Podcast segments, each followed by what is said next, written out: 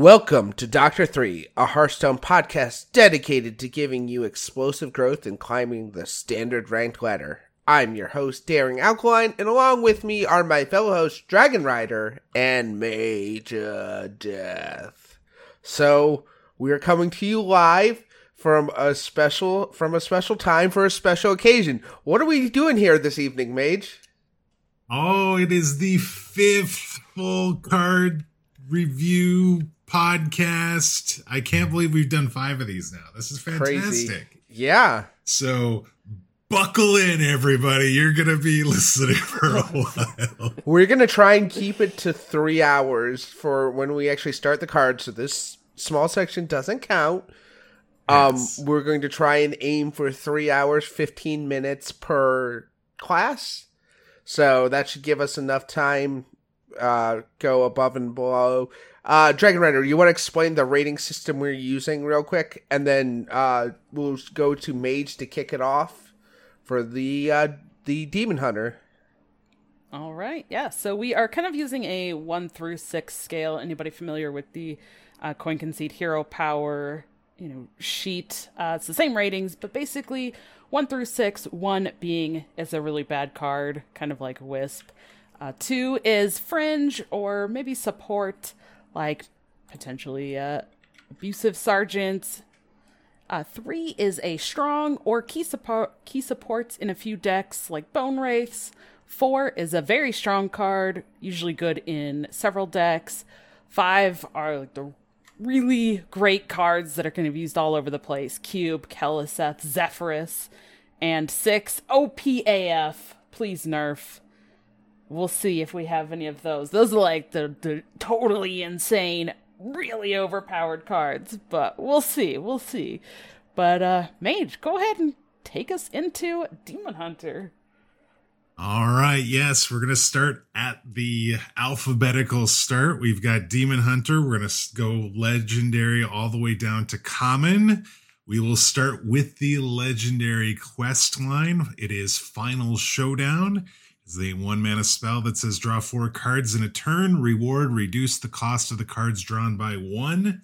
Once you've completed that, you'll go to gain momentum. It is draw five cards in one turn. Reward, reduce the cost of the cards drawn by one. Then you'll get closing the portal. That's the final step of the quest line. Draw five cards in a turn. Your reward is Demon Slayer Kurtrus. Demon Slayer Kurtrus is a 5 mana 7 7 that says Battle Cry. For the rest of the game, cards you draw cost 2 less. This is so this is the first of the of the quests. All the classes have one. This is this doesn't feel great to me. I I like obviously card discounts; those are fantastic. If you can get Demon Slayer Kurtrus down, then obviously you're going to be happy because you're reducing the cost of every card you draw from that point on.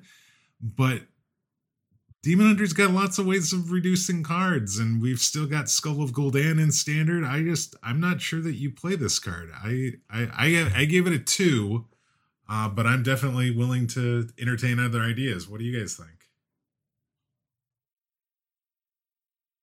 Dragon Rider, you go first. Uh, okay. I I am so torn on this one. Like I really thought about this one for a while because like when I first looked at it, I was like, yeah, this seems awful. And then I thought about it a little more and it's like, well, I mean, discounts are pretty decent and honestly there's already like some draw in Demon Hunter, so it doesn't seem like it's asking like that much to try to complete it, so it seems okay. Uh, so I don't know. I, I gave it a three just as like a kind of I think there is potential. Maybe this was one that doesn't end up being good right now, but maybe in the future as we get some more cards to be able to support it, it might see some play. I'm just really not sure on it. I'm excited to try it out though.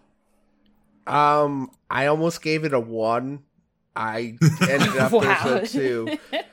Four cards in a turn is a pretty big ask and pretty much not like I guess if you have the acrobatics and you play both the two cards you play, but it kind of defeats the purpose because I don't know. That's that's a big, big ass to draw four cards in a single turn. I mean, at least it, the card you draw at the start of your turn already counts for one. So yeah, I mean, still, something? but like, so you're essentially saying you're probably not going to get this off but turn before turn six, and then wh- what did you do on turn one? I don't know. It, it just it feels way too slow. So, but I gave it a two as a fringy. Yeah, it it could definitely possibly see play at some point. I just I'm not so sure. Uh, the other legendary is the legendary minion Jace Darkweaver, 8 mana, 7 5. Battlecry, cast all fel spells you've played this game. Target enemies if possible. So, I mean, the Battlecry seems powerful, uh, but are there fel spell, a bunch of fel spells that you would like to randomly cast again right now? I'm not so sure. I, I think this card's good enough that it's going to see play before it rotates at a standard, but I don't think now is the time. I gave it a two. I also gave it a two. Um, the only reason it didn't get a one is because of the potential in the future. Right now, it is. Um, uh, you're. It's basically the dog sitting in the fire, drinking coffee, saying, "This is fine." That's this card. But it has potential to be fine. So give me a good spell I want to recast multiple times in a game, then we, then we can talk. Yep, that that was my line of thinking as well. I think this gets better in the future with more fel spells. I'm not sure how great it is right now. I feel like it's kind of fringy, so I gave it a 2. All right, so total agreement there. Let's move on to the epics. It is Felgorger, a four mana, four three demon battle cry. Draw a fel spell, reduce its cost by two. Uh, tutor effects usually are good, um, but right now, what fel spells do you actually want to tutor from your deck and reduce the cost of? I mean, chaos, chaos strikes okay, but and maybe Fel Barrage or one of these other ones that we have coming in this set are okay but I gave it a two. I just I'm not so sure if this sees play right now. Quick question: Is Skull of Gul'dan a fel spell? No. Okay. Then, then I gave this a two. Dragon Rider. All right, I think we're gonna have a lot of disagreements in this one. I gave this a four. Okay, I like this okay. card.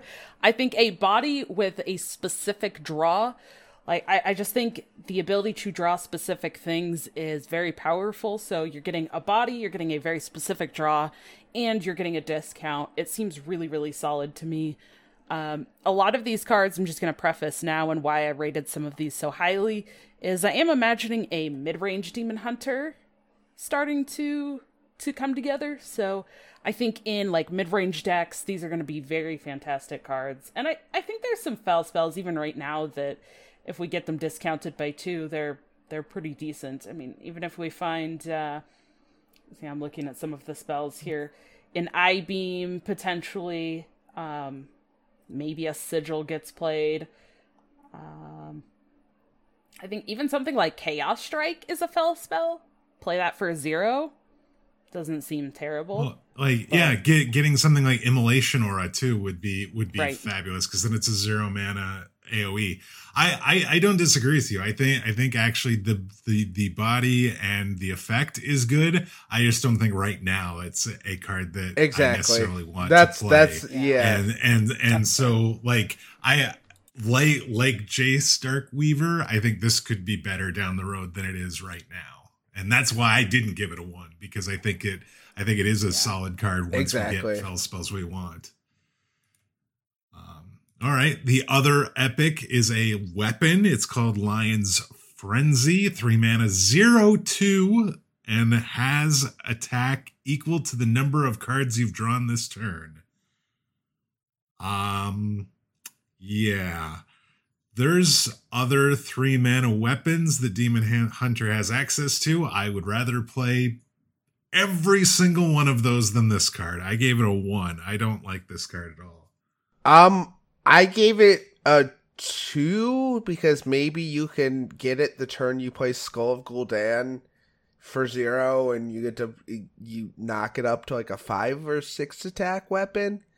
I mean, I'm just being very generous there. I mean, I think someone's going to try and make it work, and I could see potential in it, but right now it's just you're right. Like the executioner or the fell soul executioner, I'd rather have that. I'd rather have the dreadlord's bite. Uh, uh, anything, pretty much. So, Don, what do you have? yeah, I. Nobody else has seemed to like this card. I think I'm the only one that I have uh, noticed that has liked this card. I also gave this one a four. I don't know. I just I I feel like you're always going to have at least some discount on it. Maybe there are some better options, but again, I'm kind of looking at potentially like a mid range deck. I'm not sure if the Felsteel Executioner is always played. That's already been one that's like not seen play and then has kind of come back and is seeing play again. So I'm not sure. I I gave it the 4 right now. Maybe I'm overvaluing it, but I feel like you're always going to get some sort of value from it. It's always going to have one attack because you always draw a card at the beginning of your right. turn. It's just the question yeah. of whether or not you can get it to three, four, five attack, and then it starts to be actually kind of. I mean, that's good. that's the so, problem with it, right? Like, do you really right. want to play three mana for a one-two weapon? Yeah. All right, moving on to the rares, we have Chaos Leech. It is a three mana fel spell that says Life Steal Draw, deal three damage to a minion. Outcast, deal five damage instead. I mean, respectable, I guess. It is, uh, you're paying three mana for a two mana spell in Warlock or other classes. Uh, Eye Beam can be one mana if it's in the outcast position, but it only does three. This gets two extra damage if it's in outcast. I think I'd rather play Eye Beam. So I, I actually, I gave this a one. It's probably a two, but I, I just, I, I don't see this p- seeing play until Eye Beam is not in standard anymore. I gave it a two for that reason. Like I'd rather have, I'd rather see Eye Beam every single day of the week but if Eye Beam isn't there, this is a uh, pretty acceptable card. So. this is another one. I, I have heard a lot of people comparing it to Eye Beam as well. I gave this one a five. I just really like this card. It's, I mean, damage to a minion and also gaining life, like removing a body and also gaining health at the same time, plus a potential even upside, and it's a fel spell that can trigger on other thing off of the other things we've talked about, or can get discounted. I don't know. It just seems really solid to me, so I gave it a five. I mean, Eye Beam is a fel spell. It's life steal with three damage to a minion, so yeah. it's basically the same thing. It's just the question yeah. of the the outcast difference is you either get to do tomb damage or you can reduce its cost by two. Right. And I yeah. would rather have the reduced cost by two rather than the two additional damage. But uh, there's definitely worlds where that extra two damage makes sense. So uh, the next one is a persistent peddler. It is a four mana four three. It is our first tradable card. It says Death Rattle, summon a persistent peddler from your deck. Uh, this is just a solidly good card. It seems great in uh, Death Rattle Demon Hunter. The second copy, if it's in your hand, you can trade it back so you manage to pull a card from your deck when the first one dies. So you're not stuck in that regard. I like this card. I think it's a three. It's not everywhere, but it's definitely in Death Rattle Demon Hunter. Yeah, I I gave it a three as well. I I feel like it's a solid card. It's like you said, it's not everywhere, but it is a solid card. That's not a niche card because Death Rattle Demon Hunter is a very solid archetype, and this slots right in. So I like it with a three. I love how we have like opposite thoughts on all of this. This is the one I gave a two. okay. okay. I don't know. I just I don't I don't like it. A lot of people are like, oh, but it replaces itself, its value, but I'm just not seeing that. Like, I, I mean, I guess it does, but if you get both of them in your hand at the same time, in order to really get it, you have to do the tradable, and uh, it feels like it's cornering me to force the way I play it, and I think that's what I don't like about it. Okay. Like I really like the cards that have more flexibility and you can really pick and choose how you want to do it. This feels like it's kind of trapping you into to having one on board and having one in your deck, and I think I just don't like that. You don't have to. It just works better that way. right. Well, yeah. uh, the final rare card is a uh, spell. It's the Sigil of Alacrity. It is a one mana shadow spell that says at the start of your next turn, draw a card and reduce its cost by one. Well, sigils haven't been great so far. Uh, this does cost reduction, but other ways to do cost reduction. I don't think this actually ends up seeing much, if any, play. I gave it a one because I don't think it's actually going to see any play. Um, but maybe down the road it does. I gave it a two because I could see it be a fringy because it replaces itself. It's literally just a card that cycles. It's essentially zero mana draw card, you know, because it, it, pays for itself and it right. comes the next turn. So it doesn't draw right away, which is sometimes nice with Demon Hunter, especially like I could see this slotting into OTK or a deck where you want to draw your entire deck. So yeah, I gave it a two. I think it's a fringe. Reasonable. Yeah, I gave it a two as well. It's when I first saw it, I was like, okay, this seems great. And then the more I thought about it, it's like, eh, I feel like you're just putting this in your deck to replace itself with something else. And I don't, I don't know. I'd rather just play the other thing. So. All right, you got me. I am changing my rating to a two. I think you guys are right. Uh, moving on to the common cards, we'll start with Fel Barrage. It is a two mana Fel spell that says deal two damage to the lowest health enemy twice. Uh, so it's two mana, you get four damage. It can hit two different targets. It can go face, which is also nice. Uh, I gave this a three. I think it's actually a pretty solid card. And actually, as a Fel spell, I wouldn't necessarily mind drawing or replaying or whatever. So, yeah,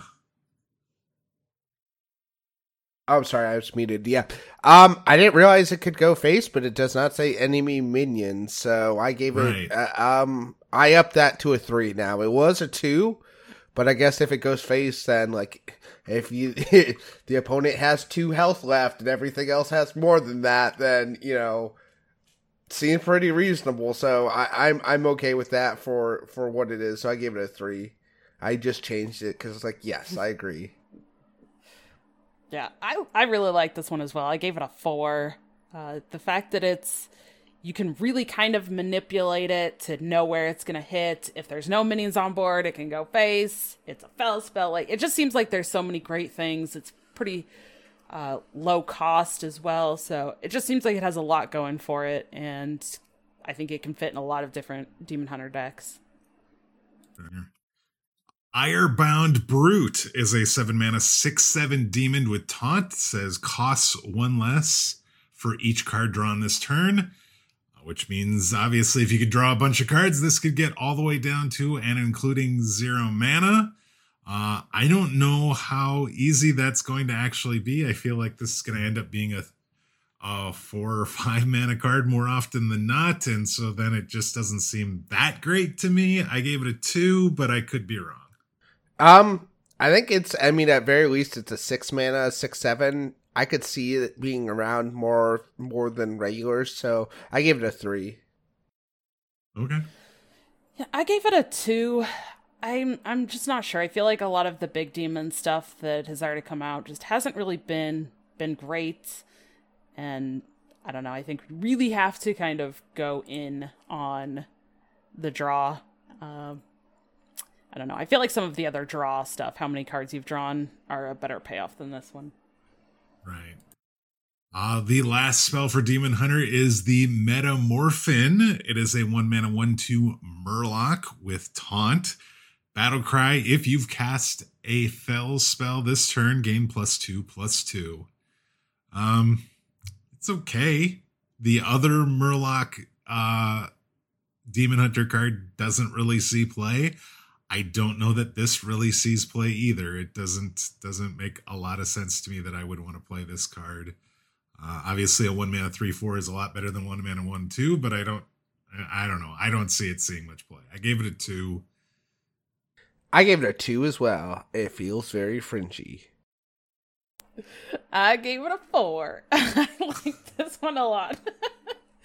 Again, I like maybe a mid range deck plays this for some great early stuff.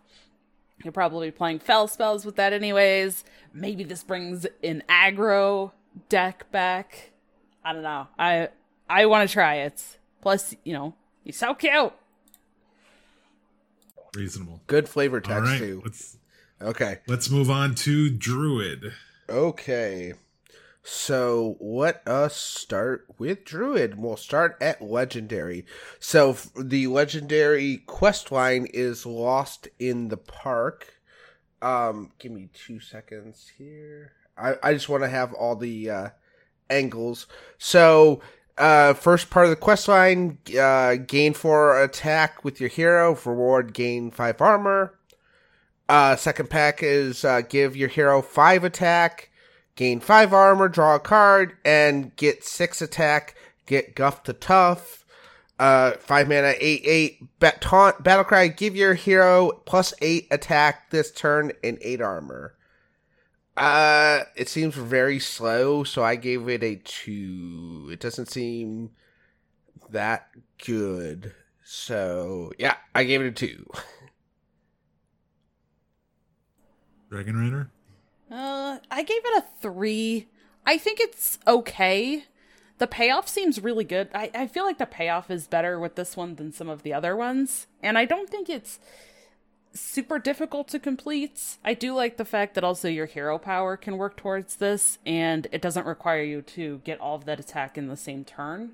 So it makes me like it a little bit more than some of the other ones. So I gave it just a, a solid three.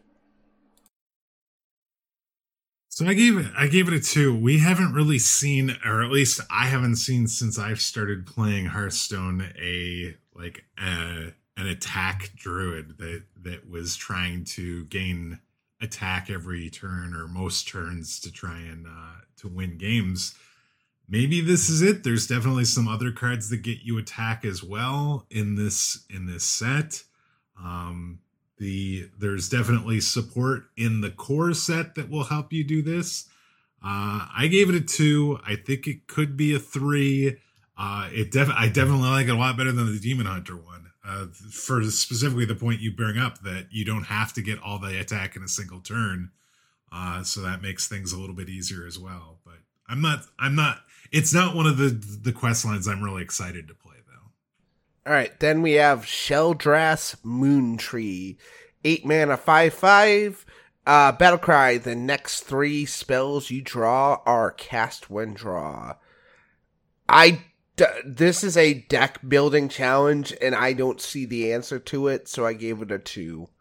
I don't know what you're gonna do to how like make the next three cards you do like want to be something primo and, and and like worth playing an eight mana five five. So yeah, I just gave it a two. I think it'll be a fringy card.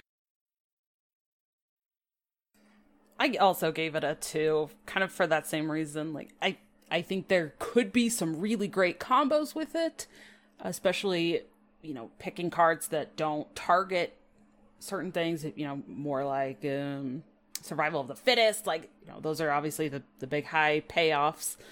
But I'm not sure on it right now, so it feels pretty fringy. I want this card to be better than I think it actually is. I mean, that, that's where I'm at with it. Obviously, it feels like this card plus Survival of the Fittest plus Cenarion Ward is, is where you start. The question is, is what other spells do you put in there? Do you put Celestial Alignment in that deck? Do you put Nourish in that deck? Uh, Overgrowth's probably in that deck. Arbor Up maybe would be another spell that you would want to have cast when drawn. Um, there's there's lots of things that it could be. I'm just not sure what that deck looks like exactly, and I'm definitely not the deck builder to figure it out. So uh, I'll just wait and see if it ends up actually being good. But for now, I'll give it a two. So in Epic, we have composting. It is a two mana nature spell. Uh, give your minions death rattle, draw a card. Uh, this seems very interesting, especially in like a token style deck that gives you something else, another death rattle effect, and it kind of shores up a weakness with some of the death rattle or some of the tokens that drawing cards can sometimes be a problem. It's a spell. So I gave it a three. I think it's a, a solid druid card. I also gave it a three, but the more I'm looking at it, the more I'm actually wondering if I should bump it up to a four. Just because I think it is another card that just is so flexible. Even if you play this on a board of like two minions in a more mid rangey deck, you're still getting decent value from it. And, you know, for two mana plus a nature spell, mm, if you're playing Anacondra, you're paying nothing for that. You know, and it just seems like it can go in so many different directions. You can use it in so many cases. You can discover this, and it's probably a great option. It seems just solid all around. Yeah, you've actually kind of. I, I had initially pigeonholed it as a uh, token druid card. There, druid does have a fair number of ways to draw cards, but this seems like a very economical way to do it both in a token deck as well as maybe some of the bigger bigger minion decks. Uh, so I actually like it quite a bit. I gave it a three, but it's actually probably borderline a four. It's it's it, this seems really strong, and I think it's going to see a lot of play. And as you point out, it's a nature spell, so it can be cost reduced by by the legendary. It also is zero mana with lunar eclipse, so lots of lots of nice ways to use it. Okay, the other epic we have is Oracle of Elune is a three mana three mana two four. After you play a minion that costs two or less, summon a copy of it. Um, okay, there's a couple minions that look kind of intriguing, but it's a three mana two four. I don't know. I I feel like it's fringy, so I gave it a two. Yep, feels a little fringy to me as well. I also gave it a 2.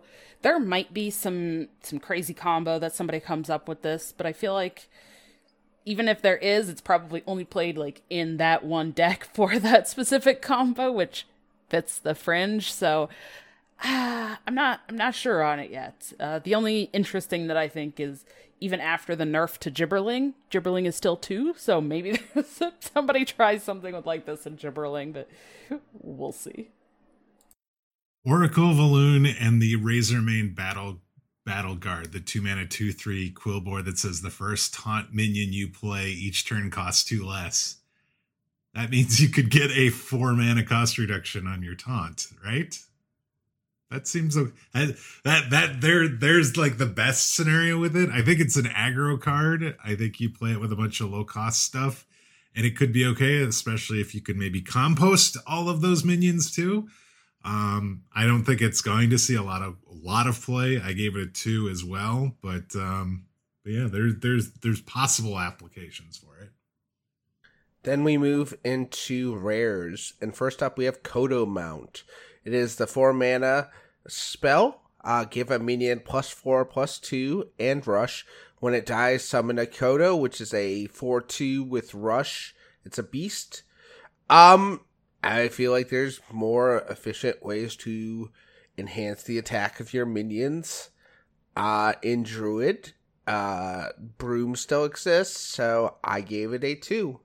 I think it's kind of fringy. It doesn't the buff is kind of awkwardly shaped, and I don't know. I, I'm not super impressed with it, so I gave it a two. Yeah, I also gave it a two. It's it seems great. I kind of really liked it at first, but at the same time, it's like, eh. I, I feel like unless you're really running a more minion heavy deck, then this is probably where that's used, which to me feels fringy. But as of right now, it does feel like there's things that Druid likes to do a lot more with four mana than than this. Yeah, the cost of this is a bit prohibitive to me, though I do like the fact that it gives the minion rush. So obviously you can use it as a buff on a minion that can attack this turn, but it also can be played on a minion that you just played. So like you could gibberling and then play this and have a 5-3 that has rush and when it dies creates a 4-2 with rush as well which I, I don't know that that's that great, but it is a thing you could do potentially. And uh, I gave I gave it a two. I'm not sure where it fits, but it's seems like it might be okay at some point. Okay, then we have Park Panther. It's a four mana four four beast. Rush. Whenever this minion, uh, whenever this attacks, give your hero plus three attack this turn.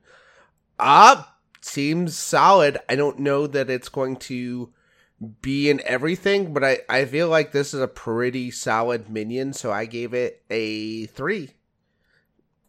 I gave it a four. I really like this one. It's solid stats. It's a beast. It's got rush. It adds to your attack, which you can you know, use on minions or face. It could work with the quest. Uh, you could pull this out from GA if you're running that from Guardian Animals uh, I just feel like there's a lot of cases where this works and seems pretty solid. So I like it a lot. Yeah, I like th- this. Is definitely a card that supports the quest line, and, and, I think is one of the reasons the quest could actually be fairly decent. Uh, I hadn't considered that this is a a fairly decent target to pull with guardian animals, so that's a point in its favor as well.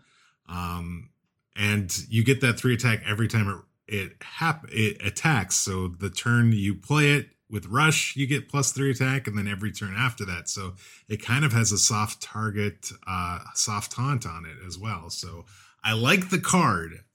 That that is, and and I think it's a solid to okay card. I'm just not sure where it goes.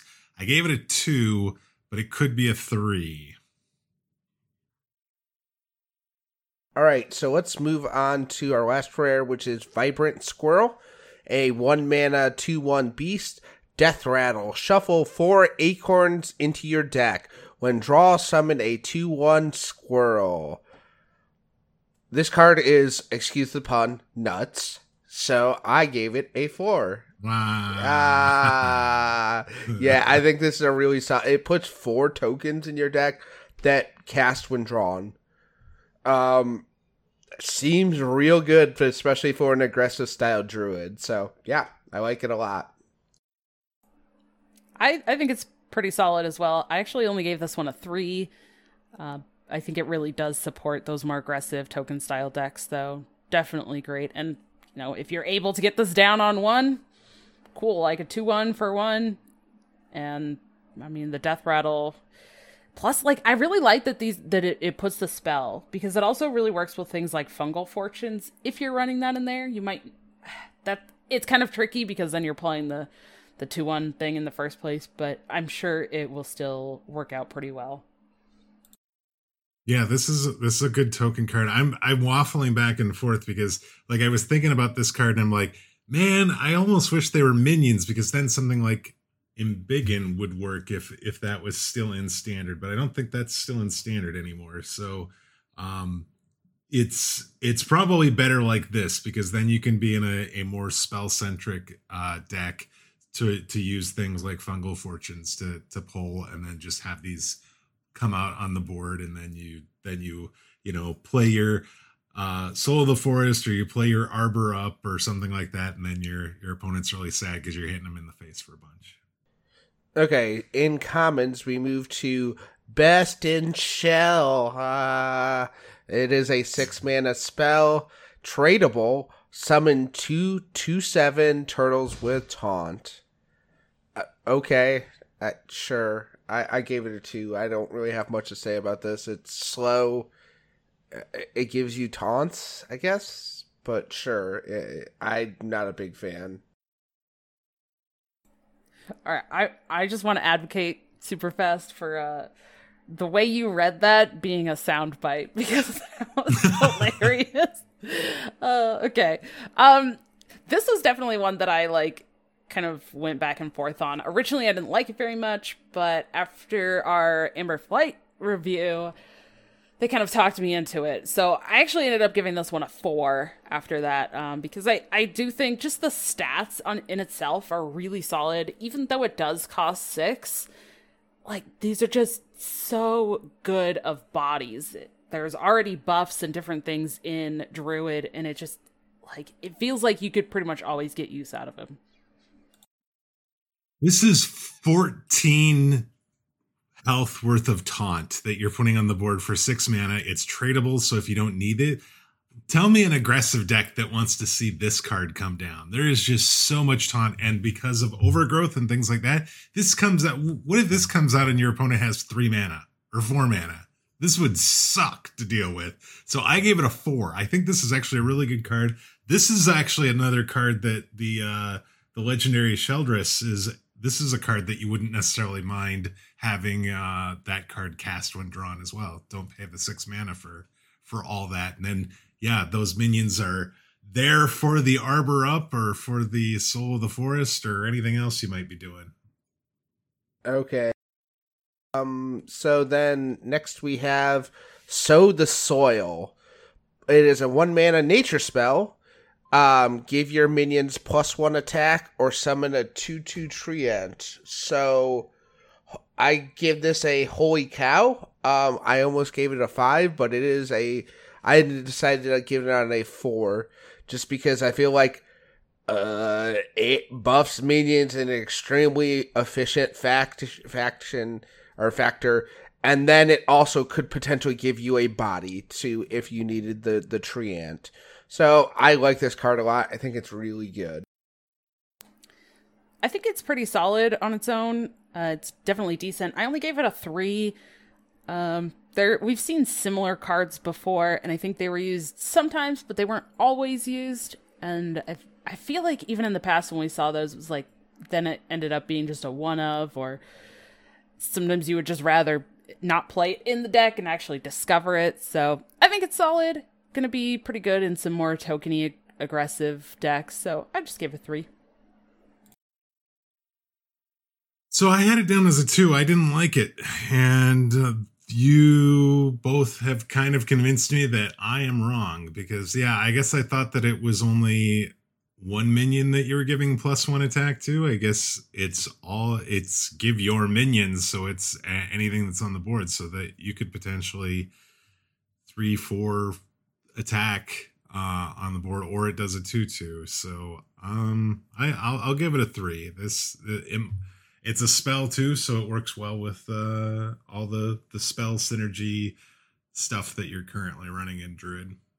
And then finally, we have Wickerclaw. It is a two mana, one four beast. After your hero gains attack, this minion gains plus two attack. Um, seems solid. Like it could work in a combo. Um, but it's a one four that becomes a three four on turn three, so it gets uh what do you call it? Stats uh spider tank stats on turn three. Yeah seems good. So i gave it a three i think it's a really solid card. This is a one. This card's garbage. I don't know. I just don't like this very much. I don't like the stats all that much uh i i feel like maybe you can play this in like a quest deck but yeah, I don't know. In order to get a three, four, it just feels like you're doing too much. So I don't like it. It's a one for me.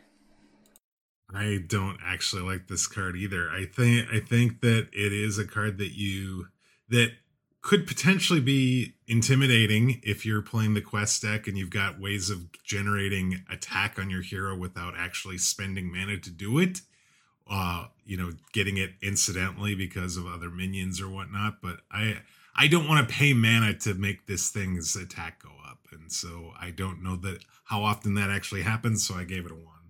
Okay, all right, that's that's druid. So Dragon Rider, you want to do hunter? All right. Well, the let's kick it off with the legendaries. The first one is the quest line. The first part of the quest: deal two damage or deal. Oh my gosh, off to a great start. Deal damage with two spells. Reward: your hero power can target minions.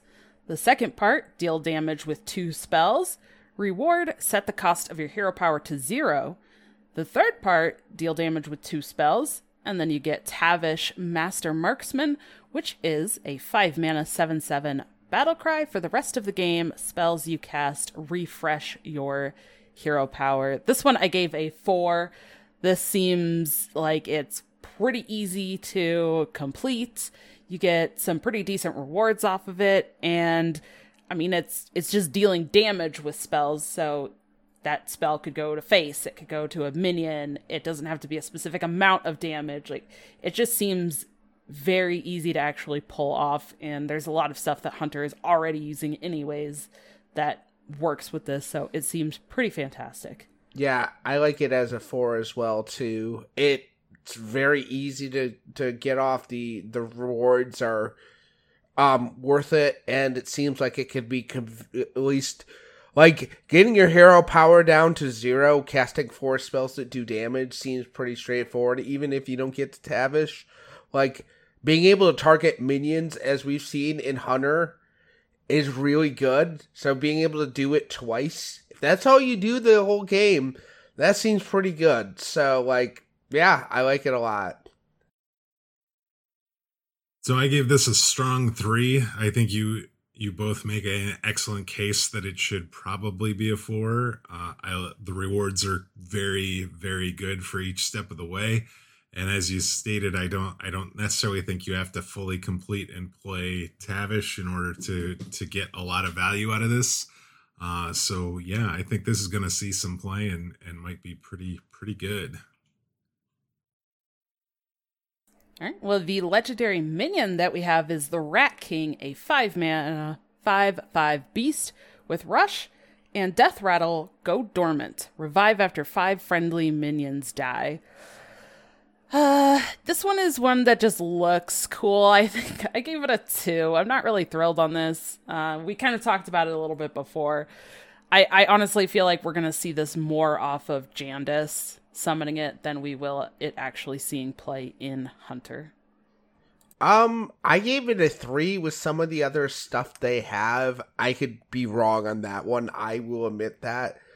I, I don't know on this card, so I played I, I gave it a little bit higher than what I thought, just out of caution. So I gave it a three. I feel like this card is actually pretty powerful. Uh, the fact that it has rush uh, the turn it plays is good. The fact that it you can revive it and get additional an additional rush minion down the road. Uh, seems good. I'm not sure how good the deck is where this fits because uh, it does feel like it needs a little bit more of a token style. But I gave it a three, and I think I think I think this is actually going to see a little bit of play. Hmm.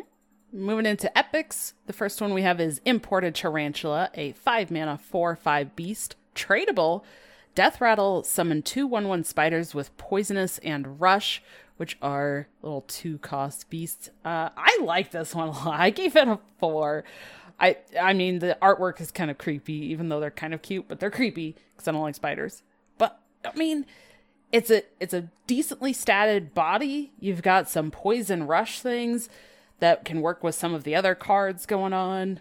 Uh, tradable if you really don't want it. Like, it seems pretty solid. So I gave it a two um, because the card itself does not have rush. So that gives you time to answer it and potentially deal with two one ones, even though they have poisonous. Like, I, I kind of feel like uh, unless you pull that, uh, unless you're pulling that in your guardian animals pool, like uh, it it it feels too easy to just work around. So I gave it a two. Uh, I, I gave it a two as well. I this does have going for it that it is tradable. So you don't if it doesn't work with what you're doing right now, you can you can trade it in. It is a beast, so you can do things like dire frenzy it and things like that. So there's uh, buffs and different things you can do with this. And the one one spiders with rush and poison are pretty pretty solid as well. So uh, I unlike the Rat King, I do think this is going to be one that you're just going to just sigh when Jandice or the tiny toys uh show gives your opponent this card and you're just going to be like no i don't i don't want this at all. But uh it might be okay otherwise and i'd be interested to see where this where this ends up. Yes. Well I I am feeling that exact way about this next one, which is Rats of Extraordinary Size. It's a six mana epic spell. Summon seven one one rats. Any that can't fit on the battlefield go to your hand with plus four plus four. I ended up giving it a two um, because I, I just I don't see where it fits. I'm not sure. like it seems cool, but it also seems like you have to kind of really manipulate it to try to take advantage of getting things in your hand to buff and they don't have rush. It's just like I I don't know. I'm not really seeing it right now. Uh yeah, I, that's what I thought too. So I gave it a 2. Yeah, a 2 for me as well. I I want them to have rush. The, this is a card I think you put in the Rat King deck, and and it, it potentially is good if you have an animated broomstick that you can uh, use. But uh, it's weird because like I don't know how you do that because you'd have to play this card and then you'd have to make room for the animated broomstick, then play the animated broomstick, and it's yeah, it it. I don't think it's actually going to be as useful as it is, but it, it, it looks interesting and, and could be fun if it if it does find an application somewhere. Yes, agreed. Well, let's talk about this one, which could have lots of applications. It is a zero mana hunter spell, first of the rares, Devouring Swarm. Choose an enemy minion. Your minions attack it, then return any that died to your hand and it, it's noted it should attack in the order you played them. We've seen effects like that uh, with like Trueaim Crescent. It kind of works that same way. I gave this a four. I am excited to to mess around with this and and see how that goes. And and maybe you can actually end up getting some cool little combos with it. You know, letting your tarantula die or or something. I don't know, but I feel like there's going to be a lot of potential with it. And it costing zero allows for more potential. I gave it I gave it a three.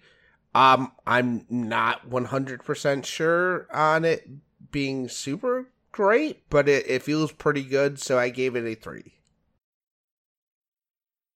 So I gave it a two. I definitely saw it uh, quite a bit in uh, the sort of the Thousand Truths decks that were trying to to to uh, be made on the theory crafting streams.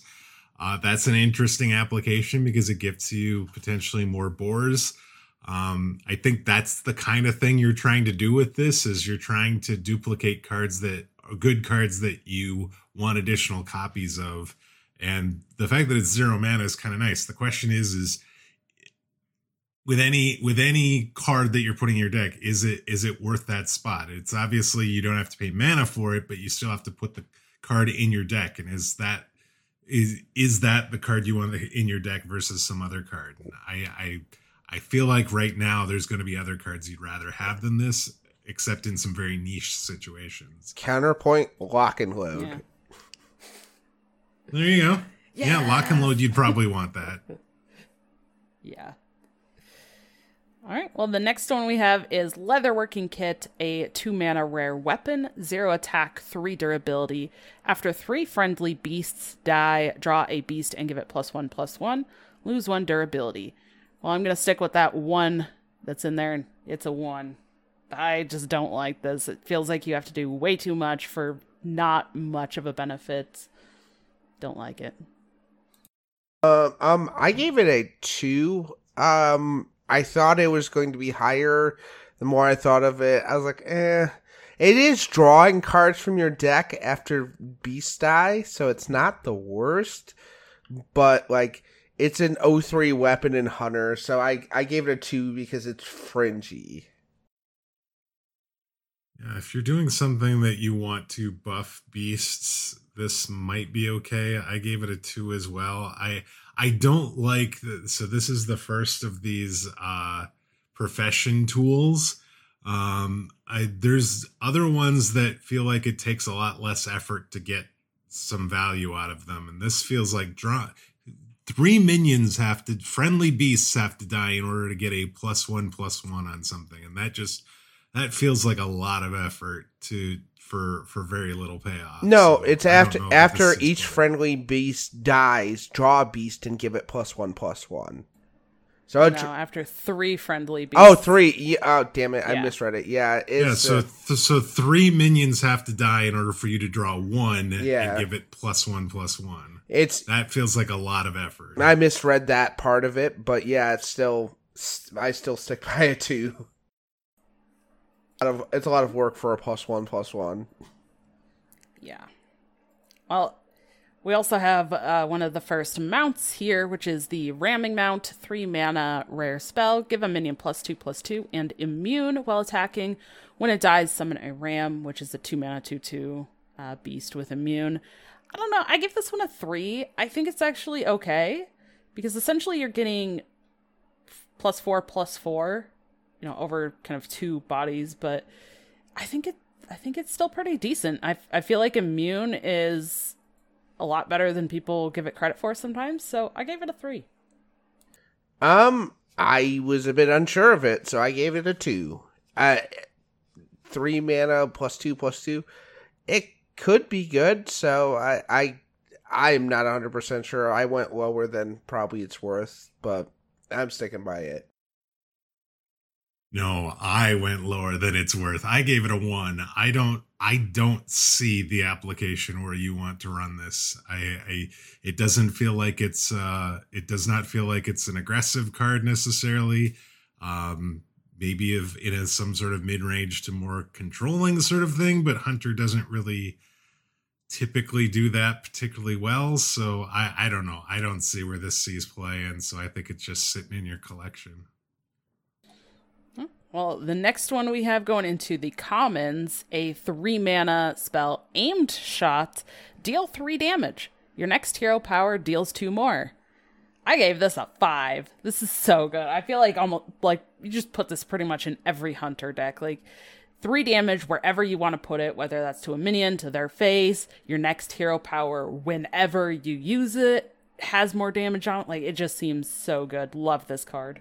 It's a five. It just does everything Hunter wants it to do. It can be used to control. It can be used to deal damage to the face. It, yeah, it's a five, one hundred percent. I didn't quite go a five, but this is a very strong four. Uh, we we typically see the three damage uh, happen at four mana, but you you get a minion or or something like that. You get to draw a card or discover a card. This you're paying one less mana, and then you're buffing your next hero power, which you're if you're playing hunter, you're using the hero power, whether you're using the the quest line or, or whatever you're just you're using that and and this this seems aggro this seems mid-range this seems like you could use it in control this this feels like this is going to see a lot of play for until it rotates and probably in wild yeah. too for that matter it's it's just a really good card yeah well, the next one, Rodent Nest, 4 mana, 2 2, Death Rattle, summon 5 1 1 rats. I gave this a 2. I don't know. I'm not sure. It's just like, okay, cool. You just play this out on the board. I, I almost feel like this is more of just a battlegrounds card than something I want to be playing in standard. Yeah, it's a two. It, it could be a one though, and the other, I, the Rat King, I guess. But so that's why I consider it fringy, and I went with the two. I gave it a two as well. Five one one rats is actually quite a lot. Uh, but you're paying a pretty stiff penalty on the initial body of the the actual main body, the four mana two two. So I don't know how much play this will actually see. Okay. And the last one we have is Stormwind Piper, a three mana one six demon. After this minion attacks, give your beasts plus one plus one. Well, again, going with the ones, I gave it a one. Big ol' one from me. I just don't think this is great. Uh, Sure, it's got a body, but you also have to make sure you're playing beasts in order to get the thing, you know, to get the effect. And it's, yeah, no. I gave it a one. Yep, it's not good. It's a terrible card. Bye bye, Stormwind Piper. One attack really does suck, even though it's three mana. Um, and six health is a lot of health, so it's probably staying on the board when you play it. Um, I don't know. It just again, this feels difficult to want to play to buff your beasts. I think there's better ways to buff your beasts. Okay, Mage, you want to go into Mage? Yes, so we will start with the quest line like we've done with the other classes. It is Sorcerer's Gambit. It is a one mana quest that says cast a fire, frost, and arcane spell. Your reward is you draw a spell. The second part is stall for time. You again cast a fire, frost, and arcane spell to complete, and your reward is you discover a spell. Uh, finally, it is reach the portal room Cast a fire, frost, and arcane spell. Your reward is Arcanist Dawngrasp. Arcanist Dawngrasp is a 5 mana 7 7 battle cry. For the rest of the game, you you have spell damage plus 3. Uh, that is nine spells that you have to cast from three different schools before you get the uh, minion that you pay five mana to get plus three spell damage.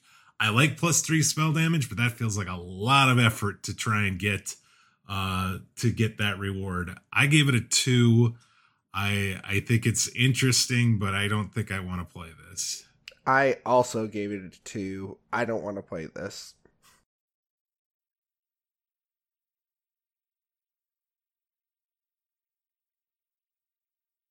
You muted? You, you what? Oh, oh it's you. yeah, it's you. Sorry. oh, sorry. we talking about Antonidas? No, we're talking about Sorcerer's Gambit. Gambit. Oh, okay. Apologies there. Um, yeah, I gave this a two. I don't know. feel like there's just way too many requirements. The, the difficult part is like, how do you b- build this so that you make sure you have enough redundancy of all the different types of spells so that you can yeah. make sure that you can and, complete it, and that's and right now there it doesn't feel like the frost um the frost spells are all that great. So like maybe in the future once we have a, a, full card pool to choose from maybe this gets better. But right now it just feels like there's not enough of some of the things to like i said like keep that redundancy and make sure that you can do it and eh. yeah. The other legendary is grand magus Antonidas. He is an 8 mana 6 6 with the battle cry that reads If you cast a fire spell on each of your last three turns, cast three fireballs at random enemies. So I actually watched there there was some people using this card on the uh, theory crafting streams. It seemed okay, but there's definitely a lot of effort that you have to go in across multiple turns in order to actually set this up and then it's random those fireballs. So if they have a bunch of one ones on the board, you might end up fireballing one ones. So I think it's a I gave it a 3. I think it's interesting. I think I want to try it. I was speculating before the before the recording that I would want to try this with a uh a Mordresh hero power sort of construction with a bunch of fire spells. And uh it could be okay, but it might not be that great. I gave it a 1.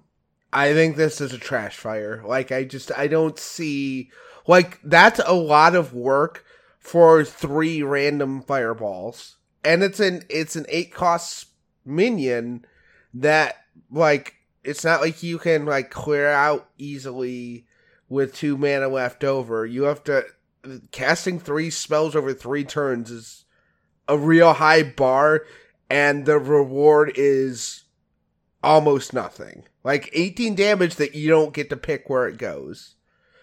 It, it just seems like trash to me. So uh, I don't get this card. So I could be wrong on it, but it just doesn't seem even remotely playable in my opinion.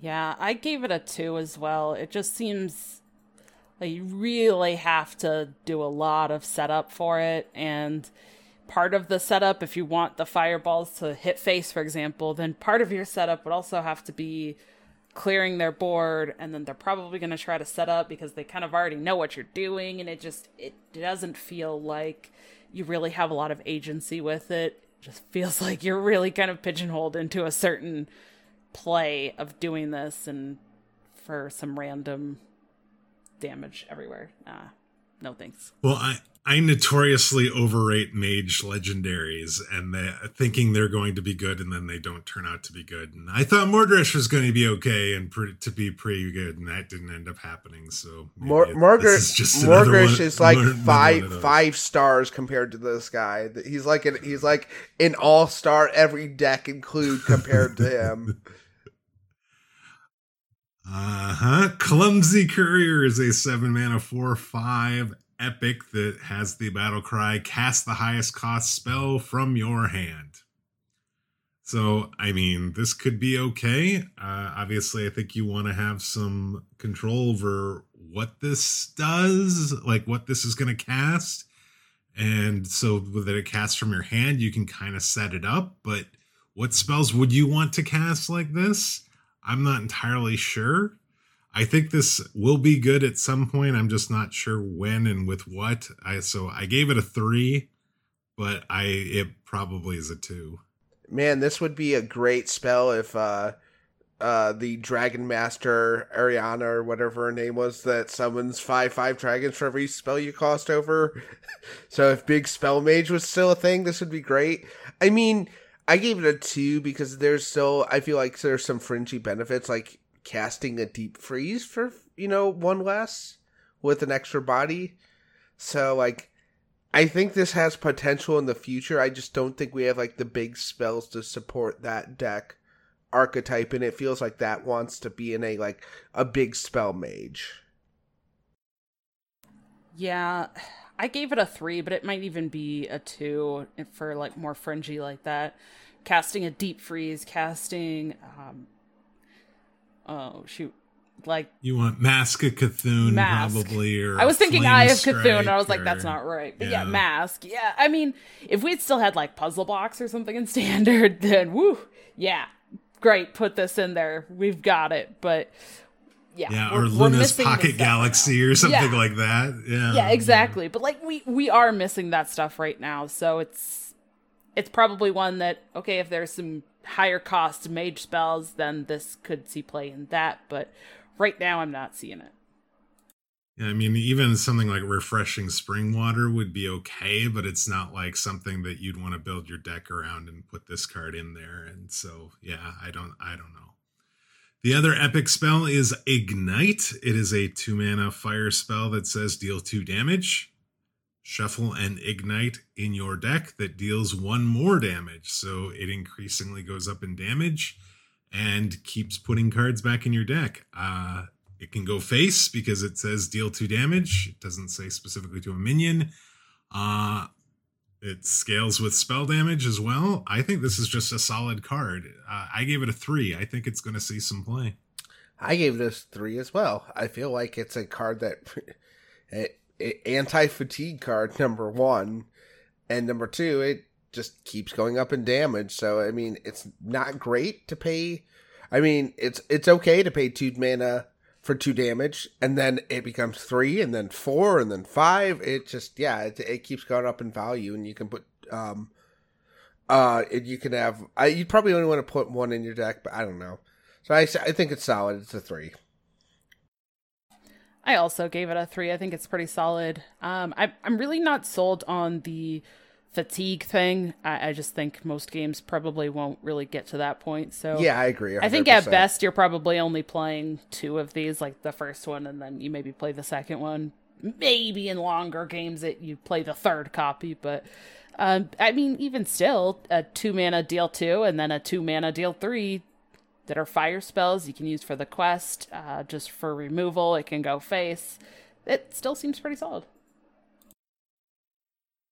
Celestial Ink Set is another profession tool. It is a two mana zero two weapon that says after you spend five mana on spells, reduce the cost of a spell in your hand by five. Uh, so you get to do this twice. Cost reduction typically is good, but I, you know, you obviously want to have some big spells in your hand and have this get re- reduce the cost of those, and you don't have necessarily control of that unless you manicure your hand for that. So I I don't know that this actually is going to see play. I gave this a two. I I it could it maybe is a thing, but I doubt it. Uh, I feel like the mage card slots are very competitive right now, and this isn't even remotely in the same ballpark. I get what it's going for, but right now, I give it a one. I gave it a two. I I feel like it kind of goes in a similar deck with like that clumsy courier. Uh, that you're playing like bigger spells, and then you're getting. I I think it's actually a pretty decent card, and I I do kind of like this one. I just don't think we have uh, the spells that you want to use this with yet. Makes sense to me. Uh, First Flame is a one mana fire spell that says deal two damage to a minion. Add a second flame to your hand. The second flame is also one mana that does two damage to a minion. So it's basically like a twin spell, uh, two damage removal. Uh, it's solid. It is a fire spell. I, I think it's okay. I think it's a two. I think there's other options like ignite that you could do as well that that um, have the option of going face, whereas this cannot.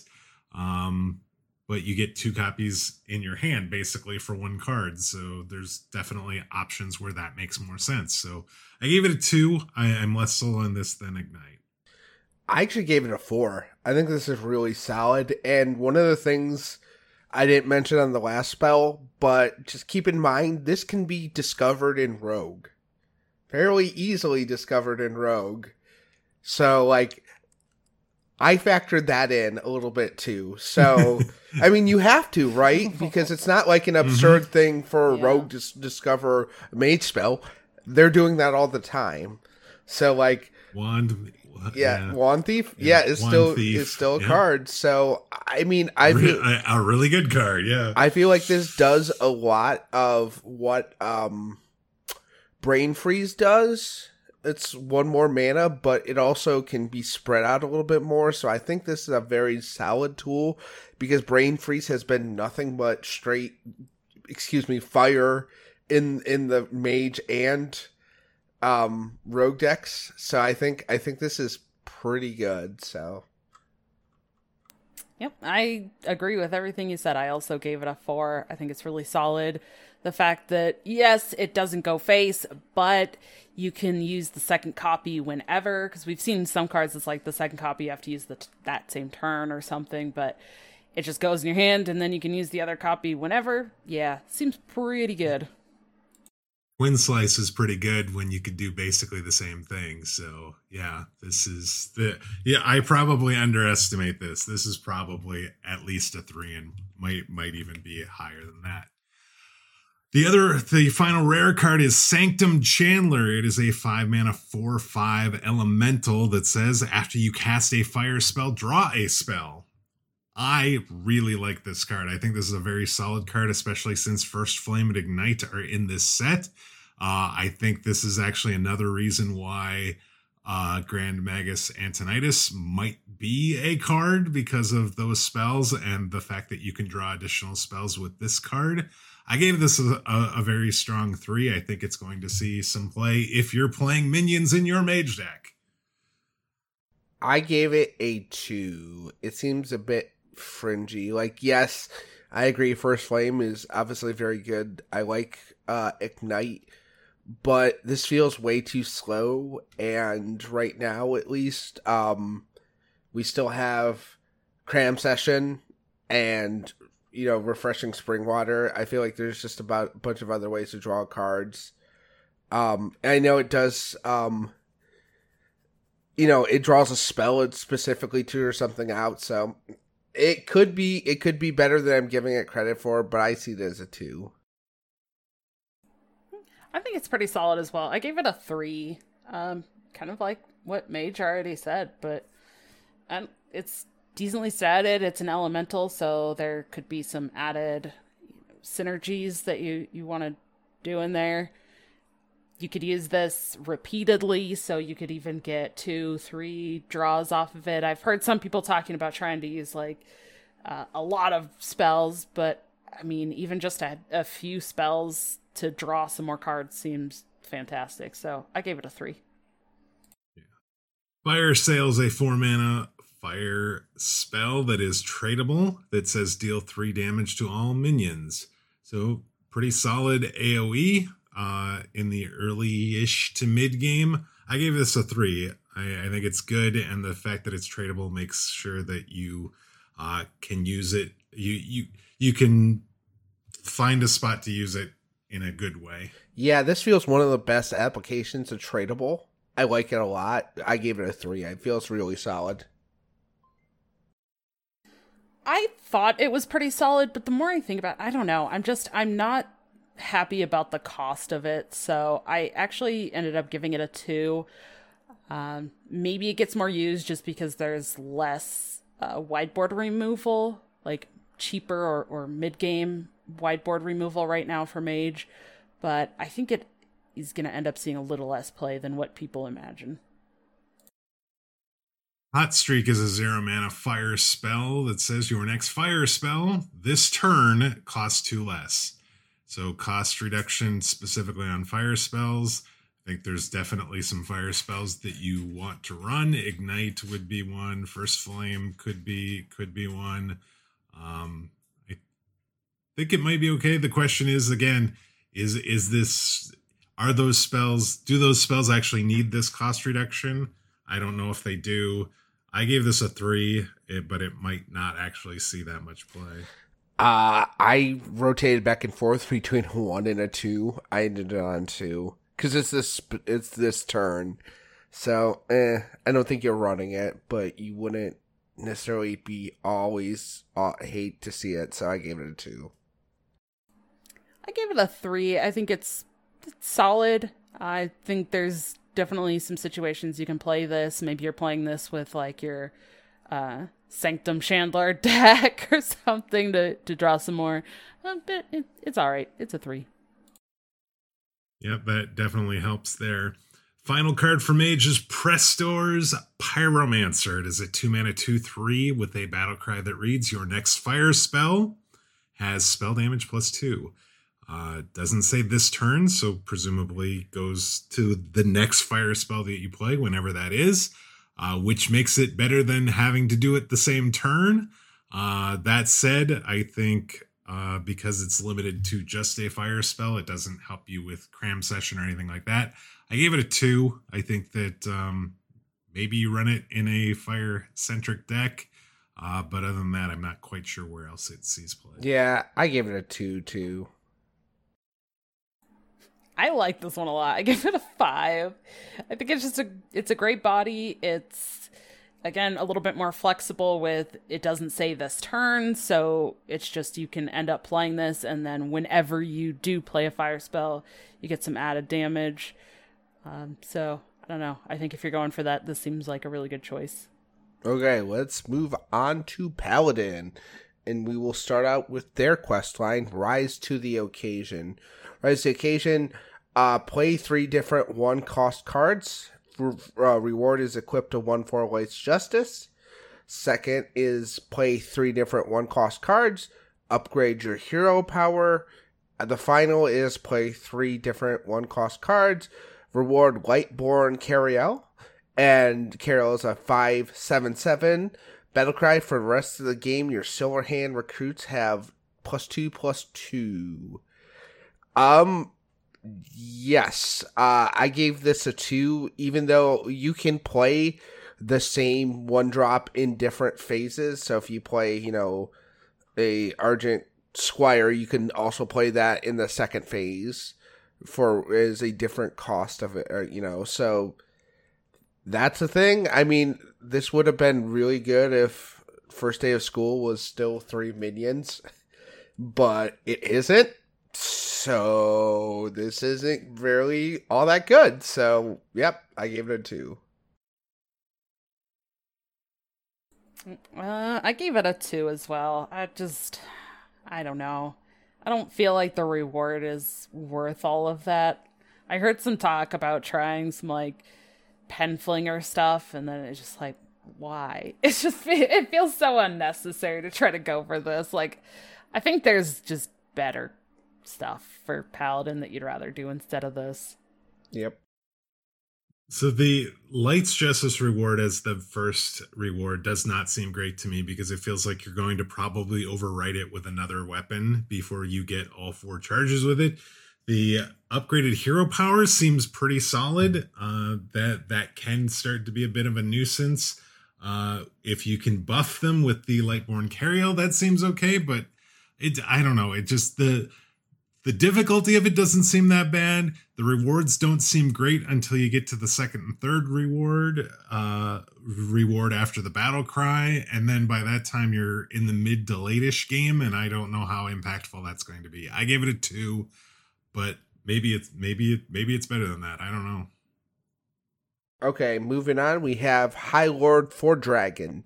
He is a six mana five five Divine Shield. After a friendly minion loses Divine Shield, give a minion in your hand plus five plus five. Um, let me check here. Did Cho ever see any play? No? Okay. And he is he is worse than Cho. Don Han'Cho. Yeah. yeah. Don Han'Cho. Yeah. yeah. Exactly. So yeah, I gave him a two. I guess fringy, but like they're trying to force paladin hand buff back. I don't like it. I'm sorry, uh, Mr. Fordragon. You just apparently don't get a good card. I think it's okay. I gave it a three. Like I, I think it's decent. Um, we're gonna talk about it in a little while, but I like that it's a divine shield minion itself, so you can discover it off of blessed goods. Um, I'm glad it's not a five, so we won't see it off Jantis. Um, but I don't know. I th- I think he's okay, so I gave him a three. So, uh, hand buffing wasn't really a thing until Rush Warrior became a thing, and I actually think we're going to see another hand buff uh, class, and it's going to be Paladin, and this is card is going to be a reason why. Uh, Edelweiss did a great job uh, theory crafting a deck with this and was running over people with it, and this card was a huge reason why. Five five is a nice big buff. There's lots of divine shields that you can put in the deck. I think this is really good. I gave it a solid four. I think I think this is a, a really good card and is going to see play. Okay. All right, and then we move to uh, Epic. We have Blade of Wrynn, first Blade of Wrynn, excuse me. It is a four mana, three five minion, divine shield, battle cry, gain rush if this has at least four attack. So you would have had to buff it in your hand, which is possible with this. Um, or put a put the mount on it. So if you give uh no, it is a battle cry, so you have to buff it in your hand to get rush. It's a three five with divine shield, so I mean I gave it a two, but uh could possibly be a three. I really like this card. I gave it a four. Uh, I just I think it will be fairly easy. I think to to buff it. Again, it's a divine shield minion that you can find off of blessed goods. It's just it. I mean, even just being playing for a as a three five, just divine shield seems pretty solid to me. I don't know. I just I I really like this card. Yeah, this is this card's okay if not buffed. It is strong if it is buffed, um, and you just have to buff it once, and it gains rush, which is really powerful as well. I gave this a, a solid three. It's it's going to be in your Fordragon deck. I'm pretty sure. Yeah.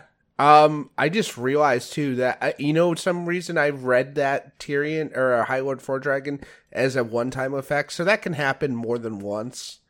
So I guess can, yeah, yeah, So I guess it, a, a three is a more appropriate rating on my end. So I apologize for misreading it. There's a lot of cards here, so sometimes you misread or misunderstand the effect at first glance. Um, no, Light, Lightbringer's Hammer is a three mana, three two weapon. Lifesteal can attack heroes. I gave this a one. I just can't imagine why you would play a weapon in Paladin that can attack heroes. I also gave it a one. I just don't, don't like it much. Like, it's fine stats and the lifesteal is cool, but again, it, it really just forces you to have to attack. And it's like, mm, I don't know if I want to be using it only for minions. So I also gave it a one. Uh, I gave it a two. Uh, I like the fact that it's a three-two, uh, but there are other three-mana weapons: uh, Seed Cloud Buckler, and specifically the Underlight Angling Rod. That actually, that's exact same stats. This has Life Steal, which there are instances where that might be better, but um, it's I'm not sure what deck this goes in or if it sees play over the ones that are already currently available. I gave it a two, but it, it might be a one. Okay, and then we move to rares. Uh, first, we have Catacomb Guard. It is a three mana, one four lifesteal battle cry. Deal damage equal to this minion's attack to an enemy minion. Uh, I'm not convinced on this one, so I gave it a one. You have to sh- you have to hit it with a hand buff. I don't know. I and most of the time it's probably going to be a two five. Okay, so I, I I'm not impressed by it. I gave it a three. I I think it's it's okay. I I feel like it's to be pretty easy to uh, buff it up even just once for for a two attack, but I still feel like even if you're like if you play it as just a one four, it really doesn't feel great. But I feel like it's to be easy enough to buff it a little bit, but even if you can buff it after you've gotten the battle cry, just the life steal initially on it feels pretty good to me. So I think it's okay. I I I give it a three. Yeah, there's the application that it can at the very least be a one uh, a one damage ping might might be useful. The fact that it has life steal and four health seems pretty solid.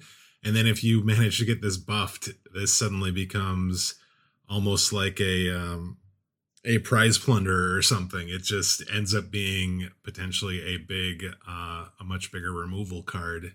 Uh, so it's definitely going in a buff deck. I'm not quite sure where else it would see play, but um, unless you're running Lights Justice, there's not really a ton of ways you can do uh, one damage as a as a paladin. So from the very least, that might be a reason to run it sometimes. Okay. Then we have Noble Mount. Uh, give a minion plus one plus one and Divine Shield. When it dies, summon a War Horse. Obviously, one one with Divine Shield. So, um, I don't know. It doesn't feel like the Divine Shield's nice. Uh, I gave it a two. I, I I'm not sold on a lot of these Paladin cards, so I kind of went low on them. Yeah, I'm a little bummed with some of the Paladin cards too. Uh, I gave it a three, but it might be more of like a two.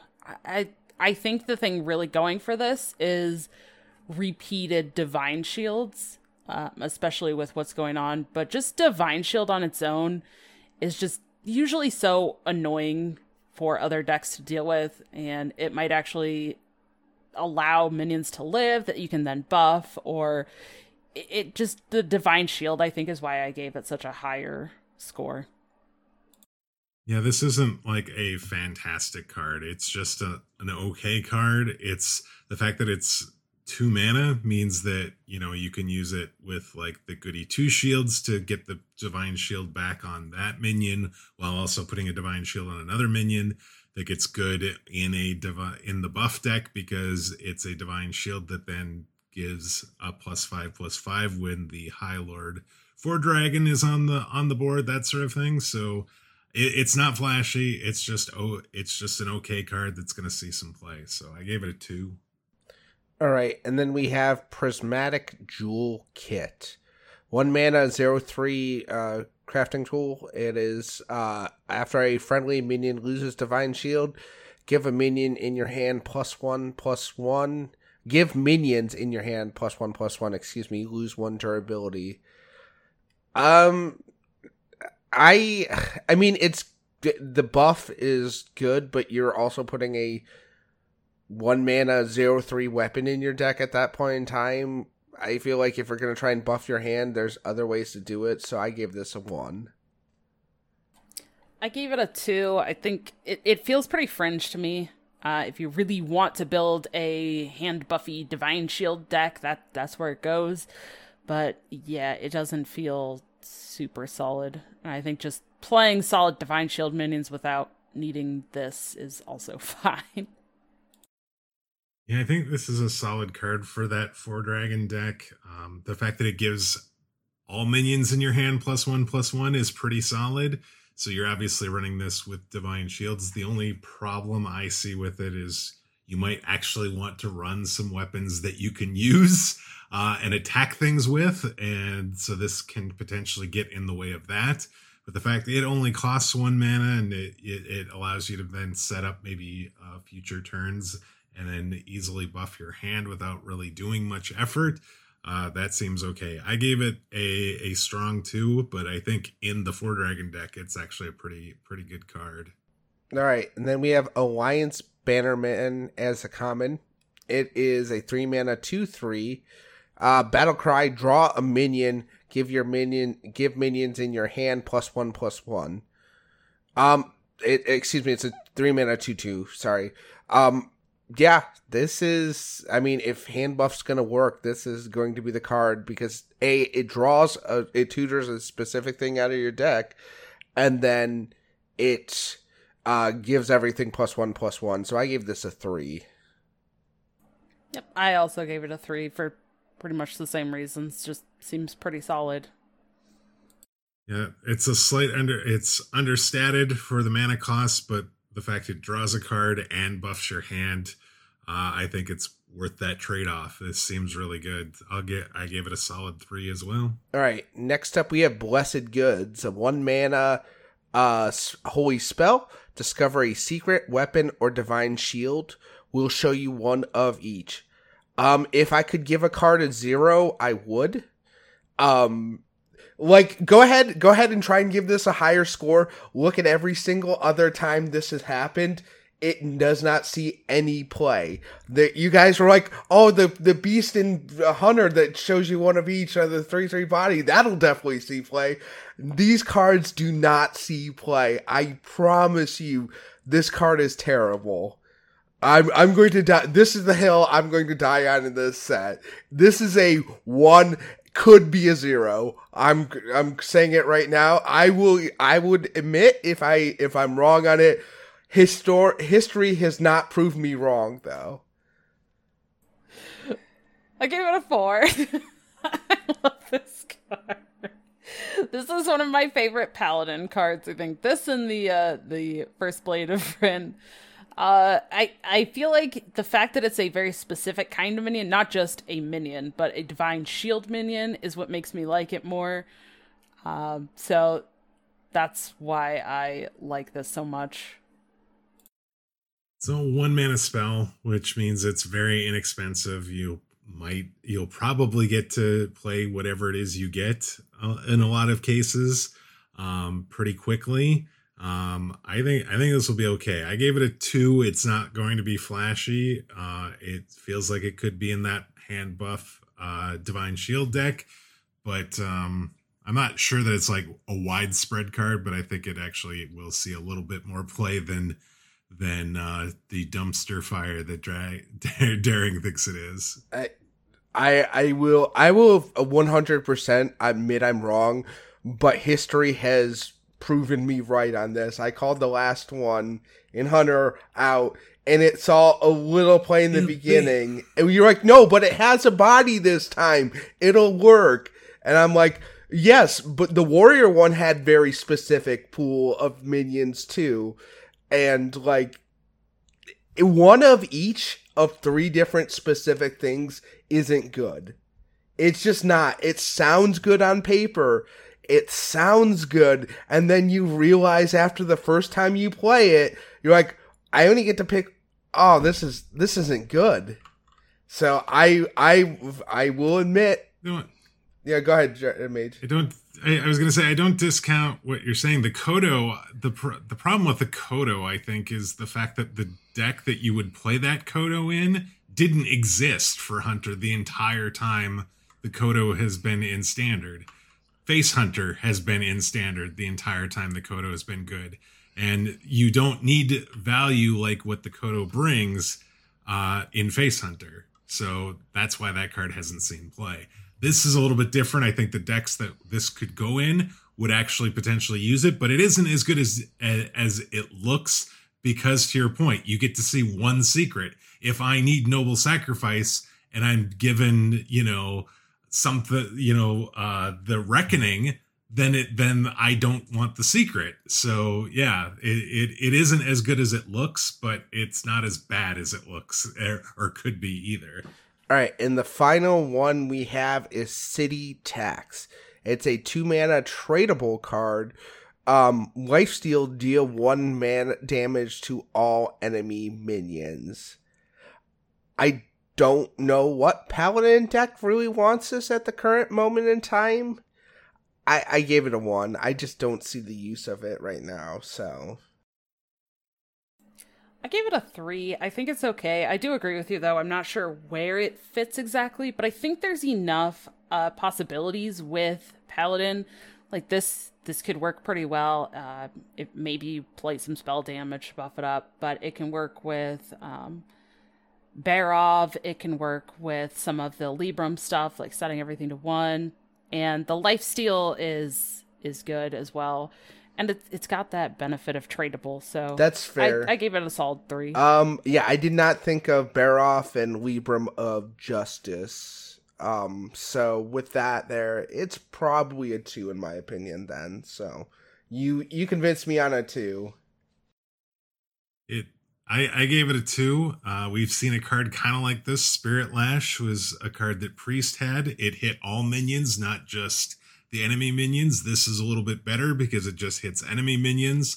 It has the tradable keywords, so you if you don't need it now, you can put put it back in your deck and potentially find uh, something better. Uh, I do, I don't know necessarily like it definitely works with Barov. It definitely works with uh, the Libram. So those are decks where you potentially could put this in.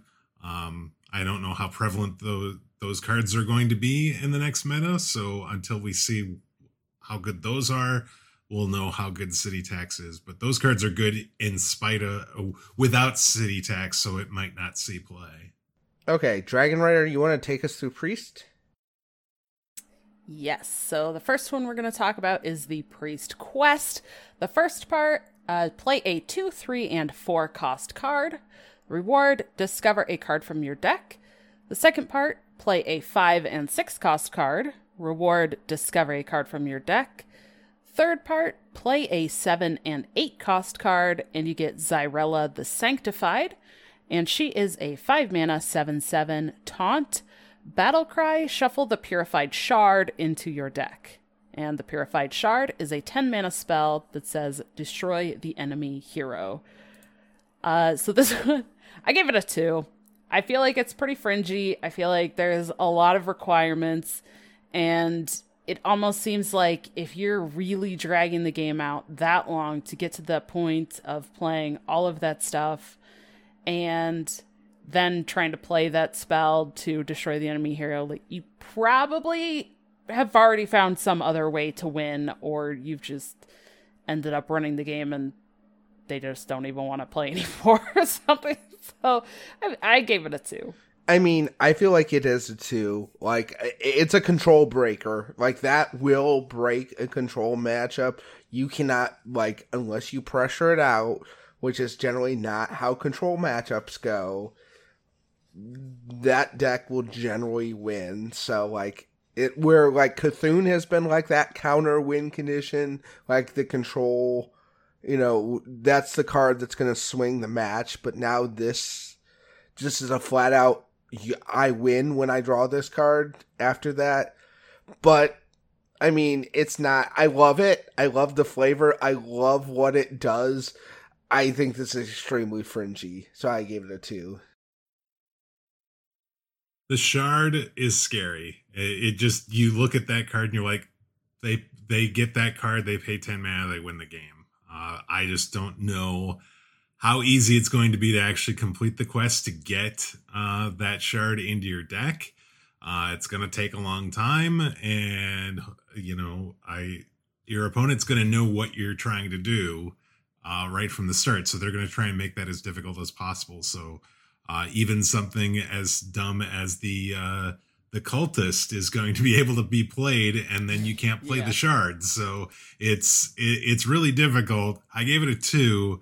I think some people are going to try it. I just don't know that it's actually going to see a lot of widespread play, especially after the first uh, week or two. Then our legendary minion for priest, Dark Bishop Benedictus, 5 mana, 5 6.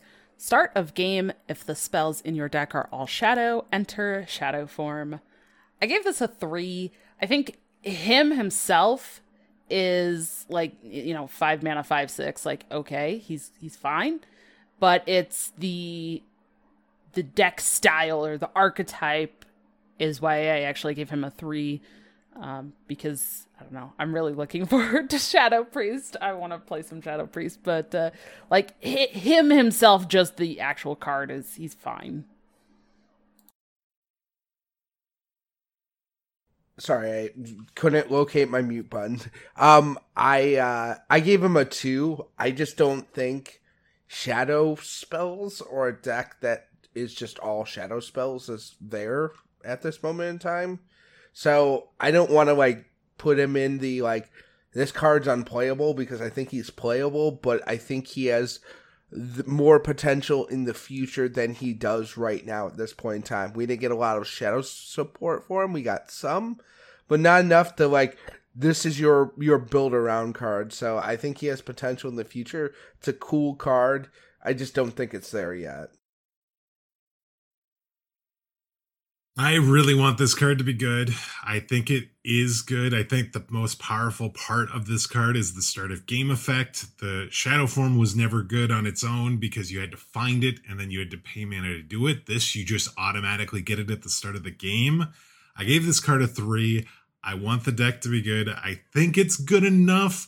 I agree with Daring that I think the final set of this year, when we have six full sets to to, to pull shadow spells from, will be probably the peak of this deck, um, uh, and maybe the end of next year as well.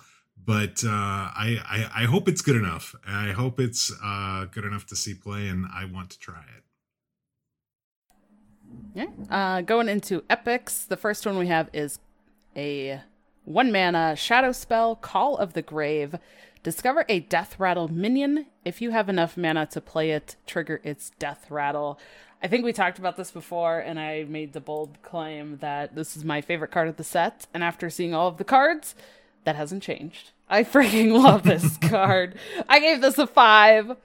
Uh, I I am so excited to play with this card. I think there's just so many possibilities, and I just I love the uh, different ways that people will play this. Like whether they want to trigger the death rattle that turn, or pick something that's just better, or I don't know. I'm just I'm so excited for it. I gave this a four.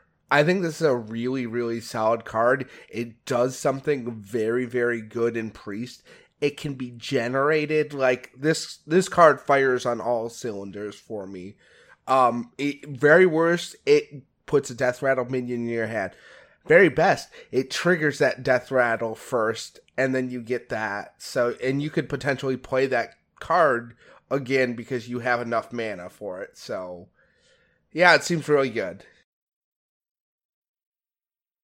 so I, you know, being somebody that wants the uh, the Shadow Priest deck to work, I think this is a card that you definitely put in that deck to potentially help you. Uh, I'm not sold on this card. I think it's going to be okay. Uh, I definitely there's some high roll potential with it, and and so I think it's I think it's worth playing. I gave it a two. It might be a three. It definitely could be as high as as you guys have rated it. But uh, I I I think it's if the shadow deck works, I think this might be one of the reasons it does. Actually. All right. Well, how about uh, Void Touched Attendant, one mana, one three. Both heroes take one extra damage from all sources. I'm not really high on this card. I just I feel like you're you're playing this one mana minion to try to deal some extra damage with something like a bunch of shadow damage or something and you know then there's like a back and forth that has to happen where you have to try to kill your opponent with using this extra damage without, you know, hoping that your opponent has more damage to do. I don't know. I, I gave it a two. Like maybe it sees some French play in something, but I'm not liking it. I uh, don't get this card, and I gave it a two. Like, I, like because I don't understand what the overarching plan with this is right now. I was like, this card is trash, but I don't fully understand it, so I give it a two. I gave it a two as well. Uh, obviously, one mana, one three is is nicely statted. It's cheap. Uh, I think it's not a turn one play. I don't believe. I think it's something that you use in combination with like your shadow uh, hero power, something like Void Shard, uh, the Psyfiend that we haven't gotten to yet. Uh, there's definitely some applications for it. It feels almost like it's a combo card, and it's a way to increase damage uh, the turn that you're going to, to to kill your opponent. So that's where I think it's going to get used.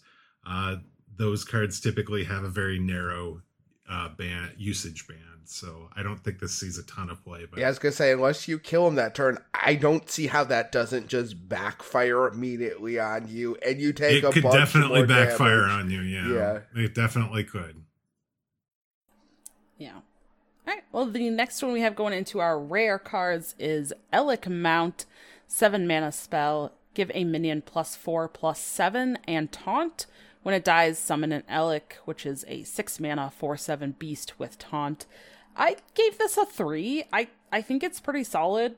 Uh, the stats and the fact that these bodies are are going to be taunt, I think is pretty great and something that Priest likes, especially against uh, some more aggressive decks. It can get discounted, uh, but it does start off uh, a little bit costly. Um, but I, I think it I think it's fine. So I gave it a three. I gave it a four. I think this card is ridiculous in Priest.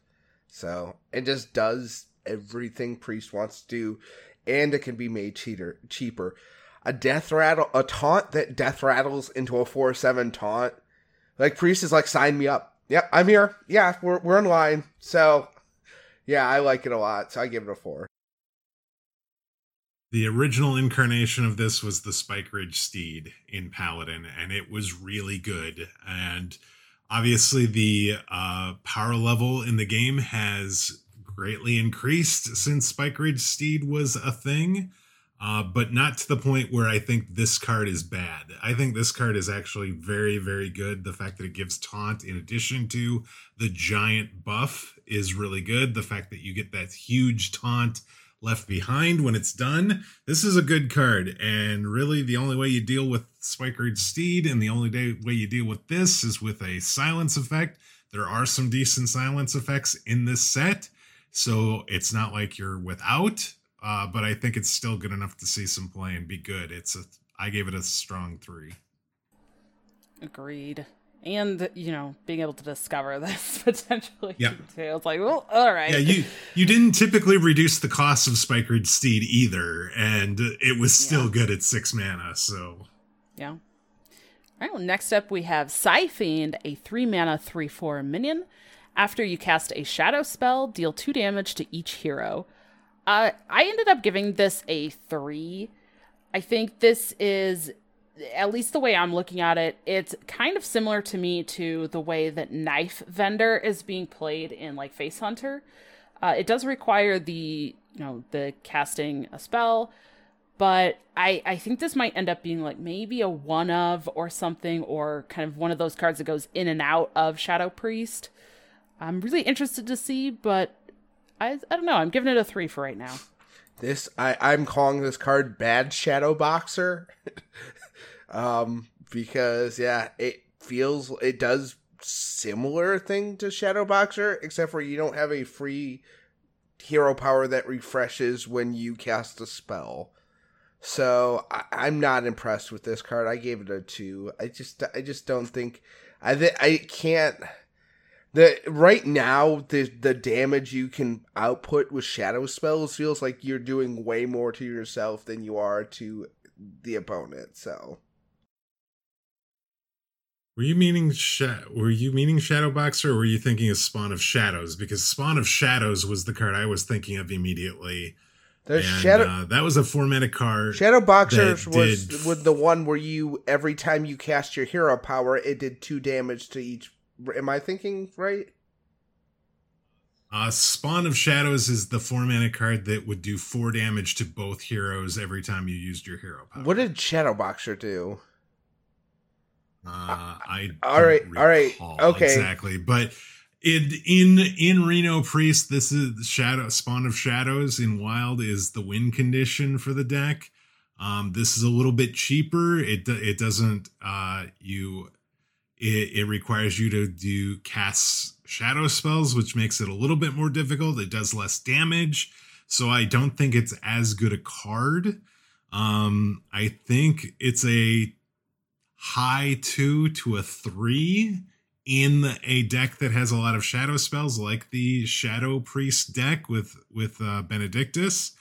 Um, I don't I don't know that it sees play outside of that, and so I, I I'm not sure if that's good enough. Yes. Uh, like I'm not sure I'm not sure if you need it in that deck. I was not. referring to Spawn of Shadows. Yeah, Shadow Boxer does something completely different. Sorry.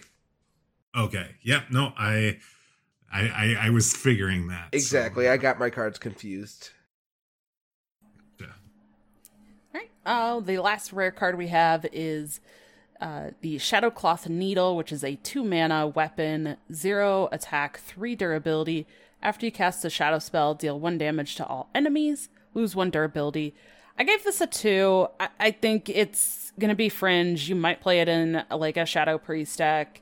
Uh, to me, it, it feels like a limited altruist effect, but it's it's very similar to that. Um, but again, you know, it is limited to the durability that you have, so I'm not sold on it, but maybe it gets played in there. I also gave that a two. I, I feel like probably if you want to run Benedictus, you probably run this because it's three damage to the board, essentially, and three damage to the enemy hero. So, uh, yeah, it's kind of fringy, but yeah, that's where I'm at. Yeah, I think this goes in the Shadow Priest deck. It, the the the nice thing is, is, as a priest, you're not. It's not running into other weapons like the pal, like say the paladin profession tool. So you can just load this whenever you have two mana, and then and then you doing damage to the board as well as the enemy hero. So I think it's okay. I I don't know that it's a slam dunk to go in that deck. So I gave it a two because I just I I think there's ways you could get you might not need it and you might need it. So uh, you have that option. All right, moving into commons. The first one we have is Shard of the Naaru, a one mana holy spell, tradable, silence all enemy minions. Uh, I gave this a two. I think it's just it feels pretty fringy. Uh, there has been some other like silence all enemy stuff before that was used, but I'm not sure about it yet. So I just gave it a two. Um, I gave it a three. I really like this card. I feel like um the fact that it's tradable adds a lot to it. So it's either draw a card from your deck or silence all minions. Like that flexibility right there makes that card feel very worthwhile to me. So I, I gave it a three. That was my rationale, and I gave it a four. I, I think this is a silence card the priest actually would want to run because they could use the silence effect, or they can just pay one mana and get a new card from their deck, which has some benefit to it as well. Well, the next one we have is a minion Twilight Deceptor, 2 mana, 2 3 Battlecry. If any hero took damage this turn, draw a shadow spell. Uh, I do generally, most of the cards, like the very specific uh, draw effect. So I actually end up really liking this one. I gave this a 4. Uh, but maybe it's not as good as I think. we'll see. I like it though. Um, so uh, I actually gave it a three. Um, because I'm like I'm not sure if you're running this card outside of a Shadow Priest. So I was it was teetering back and forth between two and three. But like if you're playing this, this is a good solid card in there because it's very easy to either hit your your hit your opponent's hero or you can take you.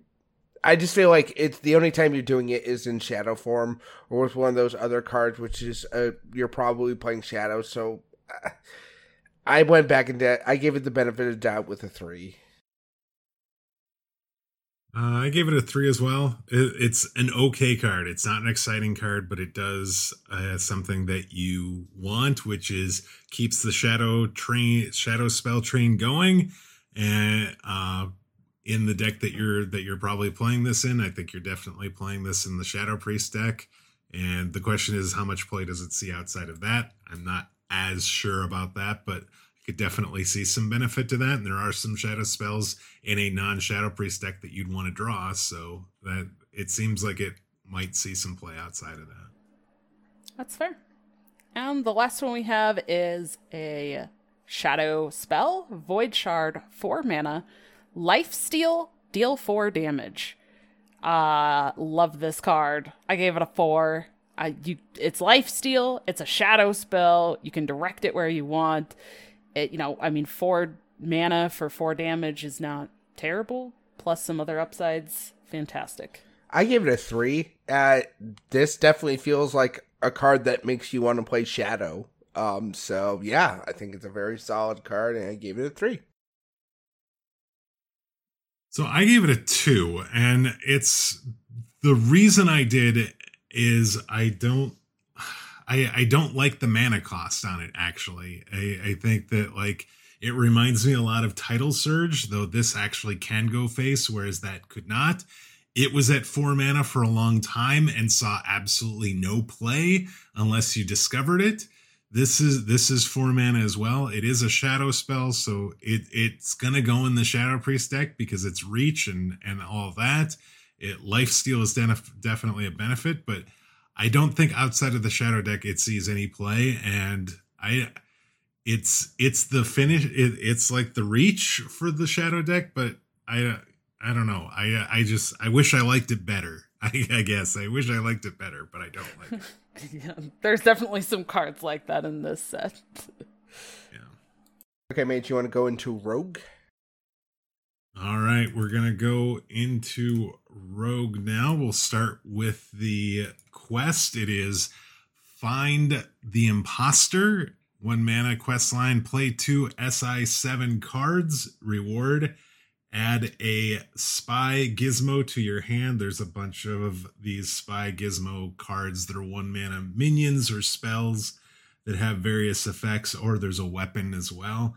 Uh, and then you get learn the truth is the second stage. It is says play two si7 cards. You'll add a second add another add a spy's gizmo to your hand. The final step is play two si7 cards. Reward is Spymaster Scabbs. Spymaster Scabbs is a 5 mana 7 7 with a battle cry that reads add one of each spy gizmos to your hand. So um you're just playing SI7 cards and you're getting these one mana cards that are actually pretty good. Uh, one's a three man, one mana three two weapon. One's a one mana two three stealth minion. One's give plus two attack and stealth. One is a three two mech that says look at three cards in your opponent's deck, put one on top. One returns the enemy minion, an enemy minion to its owner's hand. Uh, so there's lots of lots of good stuff there. The rewards are solid. The deck could be solid. There's I think enough SI7 cards that you'd want to play. I think it could be okay. I gave it a three. I think it's it's better than most uh, than several of the other quest lines. I also gave it a three for a lot of those reasons. I feel like the rewards you get are worth it, uh, and it might be pretty easy to accomplish. So yeah, I like it at a three. I also gave it a three. I think when I was looking at this one, this is one that I really also went back and forth on because it's like, I think the biggest factor is how good the SI cards end up being in play and how good the spy gizmos end up being. Because if if it turns out that like, wow, it's just really not worth playing those SI cards, then that falters. Or if it's like, oh, these gizmos really just end up not being super great, then the reward feels really lackluster. So then it also doesn't be great. So I gave it a three. It's like the kind of the benefit of the doubt. If that stuff is good, this this will be better. Yeah, I, I, I think I think the re- I think the the gizmos are actually pretty solid. I, you know, Jay Alexander, who's a very very much a rogue aficionado, likes those cards, and so I think the I think and he thinks that the SI cards are good enough. So I think it actually will see some play.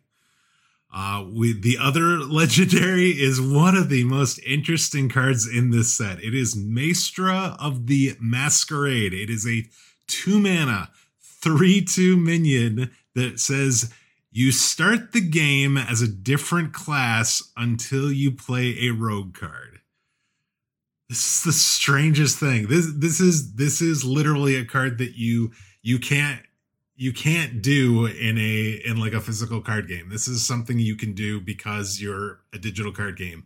It is definitely a meme. You're you're running this with you know a select number of rogue cards and then some neutral cards and then you don't reveal who you are are until you play that rogue card and so you're banking on your opponent mulliganing wrong and but I don't know what the deck looks like that that you go with this. So it feels like it's just kind of a meme rather than a solid card. I don't know. I gave it a one. It's banned in competitive play, so you don't get to play it there. This is if you want to have some fun with Rogue. This is something you can do, I guess. I, mean, it makes sense. It's banned in competitive play, but it's all, would be also hilarious. Be like, okay, all right, well, seeing how he didn't bring a demon hunter to this, and he's, I, am looking at a yeah, demon exactly. hunter, guess it's rogue. So yeah, yeah, yeah, it is definitely, um, it's a meme. I give it a one. I also gave it a one. Not really a fan of this card. I mean the the flavor of like masquerading as a different class and stuff is kind of cool. And I've heard the arguments of like on ladder trying to play this and and make your opponents mulligan wrong and, and things like that. But it's like eh, okay, I would rather just play a better card than hope I throw my opponent off with their mulligan. I guess. Right. And and the thing that kind of sucks for Rogue is while this is a really cool card and I like what it can do, wouldn't you rather have had another legendary that you could actually play and be good? A good legendary, like yeah, a, yeah. Jan- yeah, yeah, like a Jandice or something like that. That I, I I feel like Rogue would have really appreciated that and they don't have that. They have this right now, which while cool is not necessarily something that's going to see play.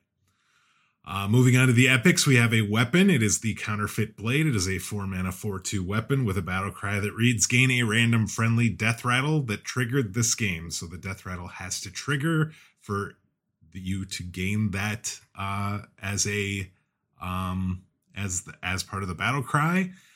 Uh, four mana four attack weapons are have been pretty solid in the past. I think this is a pretty solid card as well. I'm not sure that the death rattle options for Rogue right now are particularly powerful. Uh, so I don't know how great that deck looks. I think at some point this is going to be good because uh, Rogue will get access to a pretty good death rattle or something that's class specific or something. Right now I gave it a two, but it could definitely be a three at some point. Um, I think you summed up perfectly. That's why I gave it a two as well. Yep, those were pretty much my thoughts exactly. I originally had it at a three. After our AFG review, I put it down to a two because, yeah, right now the death rattle is not great, but I can definitely see this being used at some point. Uh, the other epic is Garrote, a two mana spell that says deal two damage to the enemy hero. Shuffle three bleeds into your deck that draw that deal two more when drawn. They are a cast when drawn effect. They do not scale with spell power. Uh, so you're doing two damage initially. You're putting uh, three more cards that deal two more damage into the deck. It's a solid card. Rogue can definitely draw through their deck pretty quickly um, to find those bleed effects. It sucks that they don't scale with spell damage, but I think the card is still useful and we'll see play. I gave it a three. I gave it a four with how fast you can draw through your deck as a rogue, like that's eight damage. Like you're looking at Rogue that generally gets through its deck every single game. That's eight damage for two. Seems very good to me. I like it a lot. I also gave it a four. Love this card. I think it's really cool. There's a lot of stuff you can do with it, and yeah, just seems pretty sweet. I mean the the card is great with field contact. It's less great with secret passage because the cast when drawn effect does not occur, and then you're putting extra cards in. And what if you draw three bleed cards with your secret passage? That would kind of suck. So the, that's why I didn't rate it quite as highly as I think you guys did. But I definitely can see that and think that it's a pretty good card. I, I think the secret passage argument is very fair as well. Uh, SI 7 Assassin is a 7 mana 4 4 rare that says costs one less for each SI 7 card you've played this game. Combo destroy an enemy minion. So, um, that's so you can reduce the cost of this just by playing the other SI7 cards and you combo it and it's a Vile Spine Slayer, which is was a very good card once upon a time. I think this is definitely going in your quest uh, rogue deck. Uh, I'm not uh, you you you definitely have it in the quest deck. I don't know that you're playing enough SI7 cards outside of that for this to see play, but in that deck I think it's pretty good. I gave it a 3, but it might be closer to a 2 because of its limited application. Yeah, I gave it a 3 as well. I I think that's a very valid stream of thought. So yeah, but I like it. It seems very solid still, so I like it as a 3 mm-hmm. I I only gave it a two. Uh, I think you're probably really only playing this if you're playing a bunch of other SI stuff. I mean, otherwise you're probably still ending up paying five or six mana for it, which maybe right. for you a removal and a body is yeah, it might be okay, but it still doesn't feel as great. Um, I gave it a two. I think this is probably one of the one of the worst of the SI sevens. Yeah, we we paid five mana for Vile Spine Slayer, and we had to combo it in order to get the destroy an enemy minion. This is definitely more expensive than that, but you can actually reduce the cost. You'd have to reduce it twice for it to be at that point. Uh, so it's it's it's tough. I could definitely see it the other way as well. Uh, SI7 Extortion is a one mana spell that's tradable and it's deal three damage to an undamaged character.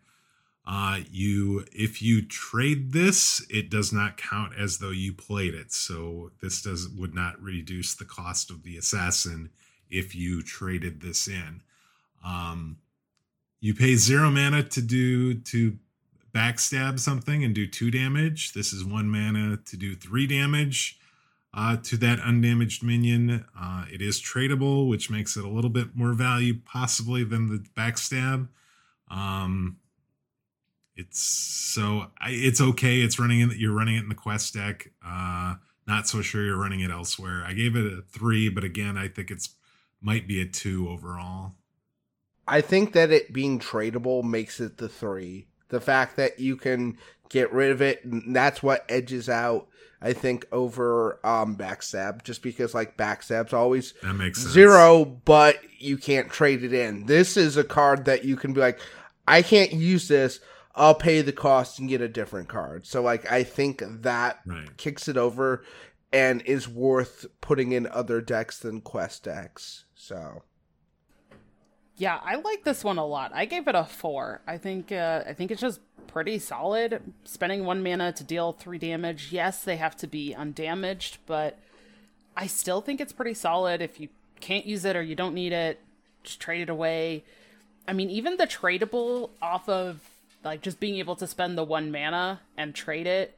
If this comes off of Secret Passage, I think is also pretty relevant. Um, so I gave it a four. I think this is to me, this is probably one of the best of the SI7 cards. Okay, cool. I, I, I like that. That's so I I wasn't overvalue uh, overvaluing it then. Um, what I'm not overvaluing is sketchy information. It is a three mana rare spell that says draw a death rattle card that triggers or death rattle card that costs four or less and trigger its death rattle. I don't see you running this deck, this in a deck, um, because as we talked about with Counterfeit Blade, there's not a lot of death rattles that you'd want to run right now. This, this seems like an okay card for that Counterfeit Blade deck, but I don't think you're running the Counterfeit Blade, so you're probably not running this. So I gave it a one right now. Maybe it gets to be a two when there is death rattles you want to run and you run this in your kind. I gave it a two. It's fringy, so I could see it at a one, but I just gave it a two for now. Ooh. I gave it a three, but maybe it's maybe it's more of a two, a fringy, but I don't know. I just think like so many things with the the cards we got in this set overall, especially the death rattles, which is probably also why I like Call of the Grave. Like I just really really miss the uh the death rattle hunter that we used to have. so I'm just like anything that I'm like, can we please can this kind of be that? I, I'm I'm grasping at straws, but maybe. So the thing that originally why I had it as a one, I think, is because of the limitation on the cost of the death rattle that it was going to trigger. Um, I you know you can't obviously get even something like Talon is does it doesn't work yeah. with this card, but it, it's it's difficult, but it it could potentially be better later on. Uh, I was actually just thinking of um Ticketmaster. This could be in Ticketmaster because it it yes. uh, shuffles three tickets into your deck, the three three plushies. It's three mana, and so you would draw it, and then you'd immediately put uh, the plushies into your deck. So that might actually be an application where you could use this. So, um, moving into the commons, it is Loan Shark. It's a three mana three four beast. Battle cry: Give your opponent a coin. Death rattle: You get two. I don't want to give my opponent a coin uh, first. so I don't know that I play this card. I gave I gave this a one. I just I don't see a, a scenario where I want to do this. This card should be sleeping with the fishes. Ah, ah. Oh, yeah. I gave gosh. it a one. I gave this one a three as well. I actually kind of like this one. I think in in a lot of cases, maybe not all cases, but I feel like the average case, I'm probably okay giving my opponent a coin because Rogue is like the class that takes the most advantage of getting coins yourself. So I actually kind of like this one and I gave it a three. Okay. Yeah, you definitely can do more with coins than your opponent probably can. So SI 7 Informant is a 4 mana 3 3 with a battle cry that reads gain plus 1 plus 1 for each SI 7 card you've played this game. Uh, you're running this in your quest deck, probably. Uh, the problem is it's 4 mana. There's a really good card by the name of Kazakus that is 4 mana that doesn't allow you to play other 4 mana cards. And I'm not sure you play this over Kazakus in a non quest deck. So I gave this a 2. Yeah, I, I considered it fringy because it's only in the quest deck, so I like it at a two. Yep, I also gave it a two. Same reasons. Finally, SI7 Operative is a 3 mana 2 4 with Rush that says after this attacks a minion, gains stealth. Um, it is okay. It's got rush, so it gets to affect the board right away. It gains stealth, so it can't be interacted with and potentially could uh, do more damage the following turn.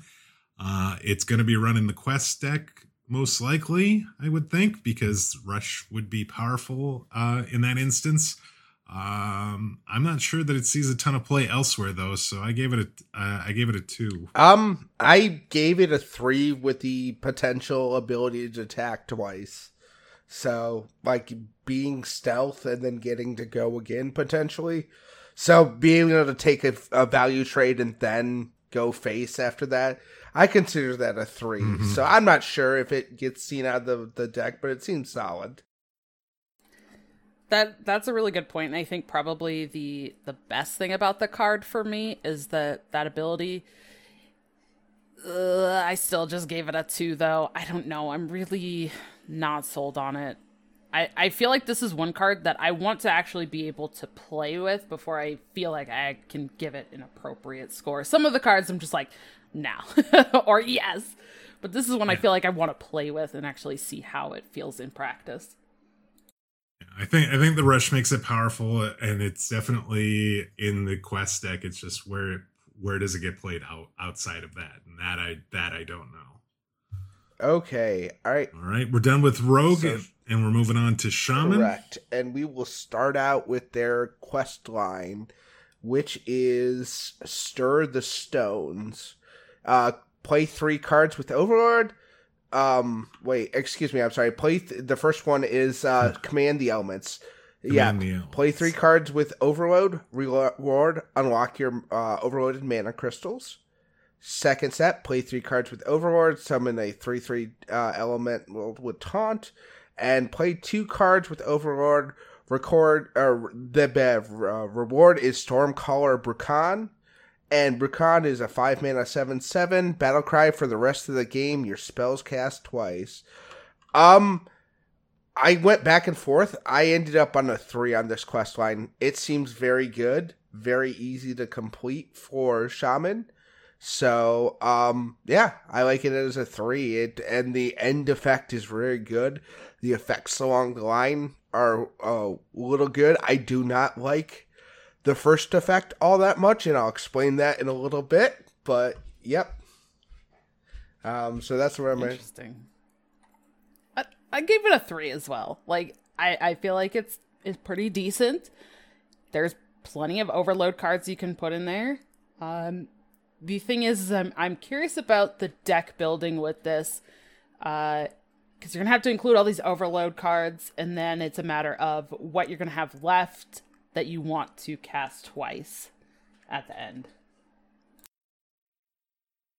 Yeah, I gave this a three as well. I think the rewards along the way are solid. I think anytime you can unlock your overloaded mana crystals, it seems really powerful. And the double effect on the spells on Storm, once Stormcaller Brukan is on the board, and and after even Stormcaller Brukan is died, it's for the rest of the game. So you automatically do the the spells twice. So I think I think this is a solid card. I gave it a three. I think that I think that it's actually going to see some play and, and be fairly good. And keep in mind, those are card. It says cards with um, overload, so it doesn't have to be spells to complete the quest. So you could just hy- hypothetically save all your spells for after the fact. Um, so the other legendary we have is Bolner Hammer Break or Hammer Beak, excuse me. He's a two mana one four. After you play a Battlecry minion, or repeat the first Battlecry played this turn. Um, so you have to have a couple battle cries in your hand and you have to have one that you want to repeat multiple times. Um which i think is possible but it seems weird and fringy so i gave it a 2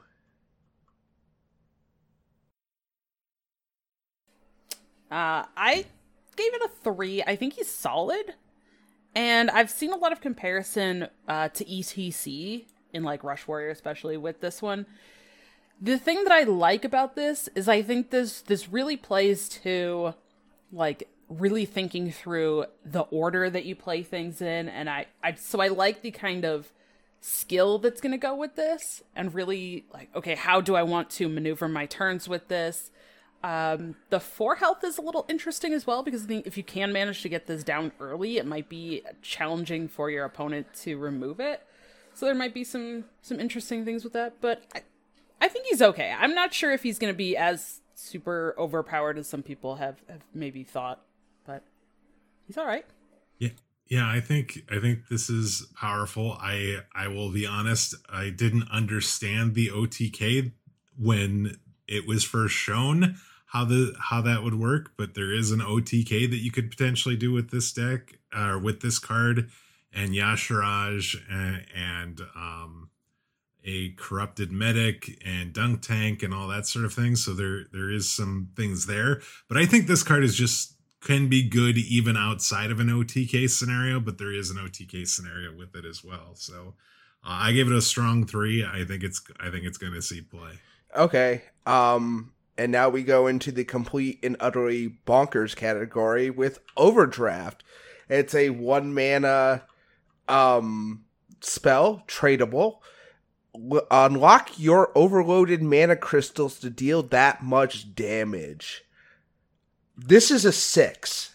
This is the definition of insanity. This card will get nerfed. I promise you that because what it what is the thing that Shaman has? It has Overload. Overload now not only doesn't punish you for it, one mana you get to hit your opponent in the face with it. This card is the best card in the set by far. It removes the the drawback of overload while also damaging your opponent. I don't understand how this card got pushed through, but like Shaman's running a lot of overload right now as is. This can like encourage you to just kick it up to 11 and just start throwing things face a lot more. Doomhammer, Serpent Shrine, there's a lot of a lot of overload and now you don't even have to deal with the mana crystals. It's insane. The, yeah. This card is insanity. yeah, I I give it a four. I I think it's really solid, really good. I'm not sure. Like I don't even know how they would nerf it though. Maybe just it would have to be the mana cost, so they would have to increase the mana on it. But I think it's definitely very powerful. Uh, this last week, especially, I've been playing a ton of like the really aggressive uh, shaman deck that like tops out at five, and there's a lot of turns where I was overloaded, whether like two from the previous turn and then two or three the current turn. That's five damage, and I get to unlock all of those crystals. Like there, there's some huge potential for sure with this. Yeah, it unlocking from the current turn and the the, the next turn uh and you've got things like lightning bloom and stuff like that that is yeah. it is actually really nuts this is this is a very strong four if there was a card that i did not rate any card a five in this set this is the card that got closest to that this and actually the next card were the two cards that got closest to to a five. I, I think this could be a five. I think this definitely could get nerfed at some point. I definitely could see that as well. There, there's a lot of cards that you want to play as shaman that are going to have over overload. There's a several cards in this set that you're going to want to play that have overload as well. Uh, and the fact that it can go face is, is it's it's like prize plunder being able to go face and and they they nerfed that before it even went live, and this is going to go live like this. So it'll be interesting to see how long it stays. I I promise you that this is going to be the card that people are going to hate. Like this card is going to get nerfed. I promise you, one hundred percent. The cost is going to go up. Because think of uh, it was lava something that occasionally saw a play that cost two mana crystal and just unlocked it did two damage and unlocked your crystals to a minion. Yeah, lava, lava shock. shock yeah. This unlocks current so you can play on the turn after you unlock for play a bunch of mana for next turn unlock everything and do like eight damage while doing you, you while yeah. doing the things you overload yeah. yourself for next turn just like to the hilt because you played doomhammer and a, and a bunch of stuff and then with the one mana you have left yep. after you've maybe even lightning bloomed then you uh, you use this send it to the dome as well that's crazy yeah, exactly it's nuts i think this card is insanity um the next is tiny toys uh summon four random five cost minions, make them two twos. I don't like I see Jandice, like I see the the power in Jandice. I don't really see like five drops are good. You, but it's just you're getting two two versions of five drops. I there's some I guess you could high roll. I don't know. I don't see it. I gave it a two. I gave this a four. I really like this card as well. Um, I think there's a lot of things. i I mean, you could do this, and then if you have uh, Bog Spine the turn before, then you don't care that they're two twos because you're just going to evolve them anyways. There's revolve that can play on like you could do this and revolve in the same turn potentially. Um, there's a lot of combos and one thing that I'm really looking at with this card is that the devs have said that like going forward and, and we've seen this last few sets, they are moving away from vanilla cards. So like every minion will have some sort of effect or text or something. Maybe it's a battle cry and then it's like, oh well cool, that's just a 2-2 now. But I feel like there's gonna be enough death rattle or spell burst or you know, some sort of effect that you could benefit from this. And the potential of being able to evolve or, or change the cards as well is just insane. yeah, me. I did not think of Revolve or the Bog Spine Knuckles and Clacker. So, yeah, I, I, I could. Yeah, I'm wrong on that with with the fact that those cards exist. I forgot the changing them aspect. I was like, eh, two twos of five drops, but it changing them into full five drops for six mana, yeah, that seems pretty good.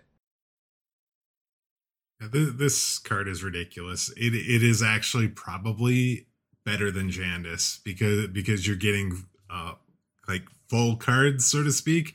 Because like uh, you know, if, if you get a Twilight Runner, does it matter if it's it, it's can take one damage and die, or it's a two-two, it's still going to draw you cards uh, because it's stealth. Or teacher's pet is still going to give you the death rattle, or you know, there's just Raz is still going to do the the one damage. There's just so many good five drops that you're happy j- getting even as a two-two version of it, and you know, even something like uh, the Rat King when it comes back after you uh after it comes back it'll come back as a 5-5 instead of a 2-2 so it, it's going to be I, I think this is going to be a really good card. And then yeah revolve and spine are going to be there to potentially uh make you pay for not clearing those cards okay well, we spent a lot of time talking about those first four cards. Yes. So let's go speed round yes, on did. the next ones. Uh, rare, we have Auction House Gavel. It's a two mana, two two weapon. After your hero attacks, reduce the cost of a battle cry minion in your hand by one. Um, I gave it a two. I think you have better weapons and less you want to do with this. So yeah, I gave it a two. Two. That's it. Two as well. I want. I want. I. I want to play other weapons more than I want to play this weapon. Um, Charged Call it is a discover a it's a three cost nature spell discover a one cost minion and summon it upgraded for each overloaded card you played this game two i mean it just doesn't do it's not fantastic oh i think it is i gave this a five i love this card i think this is a, something that multiple decks can use you're already overloading and even if you're getting a, a three or four cost minion for three, seems pretty decent. Uh, I split the difference, I guess. I got it. I gave it a three. I think this could be quite strong. Uh, obviously, you're playing overload cards, so you could potentially bump this up to be more valuable um, and you discover so you get control over what the minion is that you get a little bit. So that's kind of nice as well. Next up we have granite forgeborn. It's a four mana four five elemental. Battle cry reduce the cost of ele- elementals in your hand and deck by one. This is a five the, elemental shaman was already good and then saying here here's a mini a four or five that reduces the cost and everything wherever it is by one yeah, this is really, really solid. So I gave it a five. Yep, I also gave this a five. This feels fantastic. Uh, benefits off of having even more elementals in your deck, so might not be played in the decks that have minimal elementals, but this seems pretty dang good. Yeah, this is borderline five. I gave, I did give it a four, but it, it is the fact that it reduces the the the elementals in your deck by one as well is actually the most ridiculous thing. And the fact that it's four mana, so it fits in really well. Because I, I feel like the right now you just have the two six that does the one damage AoE as the elemental you're playing at four mana. The, this is a great card to put in that spot, and if you don't need to play the AoE that turn. All right, then we have Canal Slogger. It is a four mana six four elemental rush Life Steal Overload 1. Uh, I gave this a 4. Uh, it hits the board, it gets to attack immediately. It's a 6 4. It's also an elemental. So, yeah, I like everything about this. Yep, I gave this a 5. Another fantastic one. Getting the discount if you're playing the Forgeborn pretty much makes the overload irrelevant, but there's also a lot of things that benefit with having overload, so this just seems fantastic.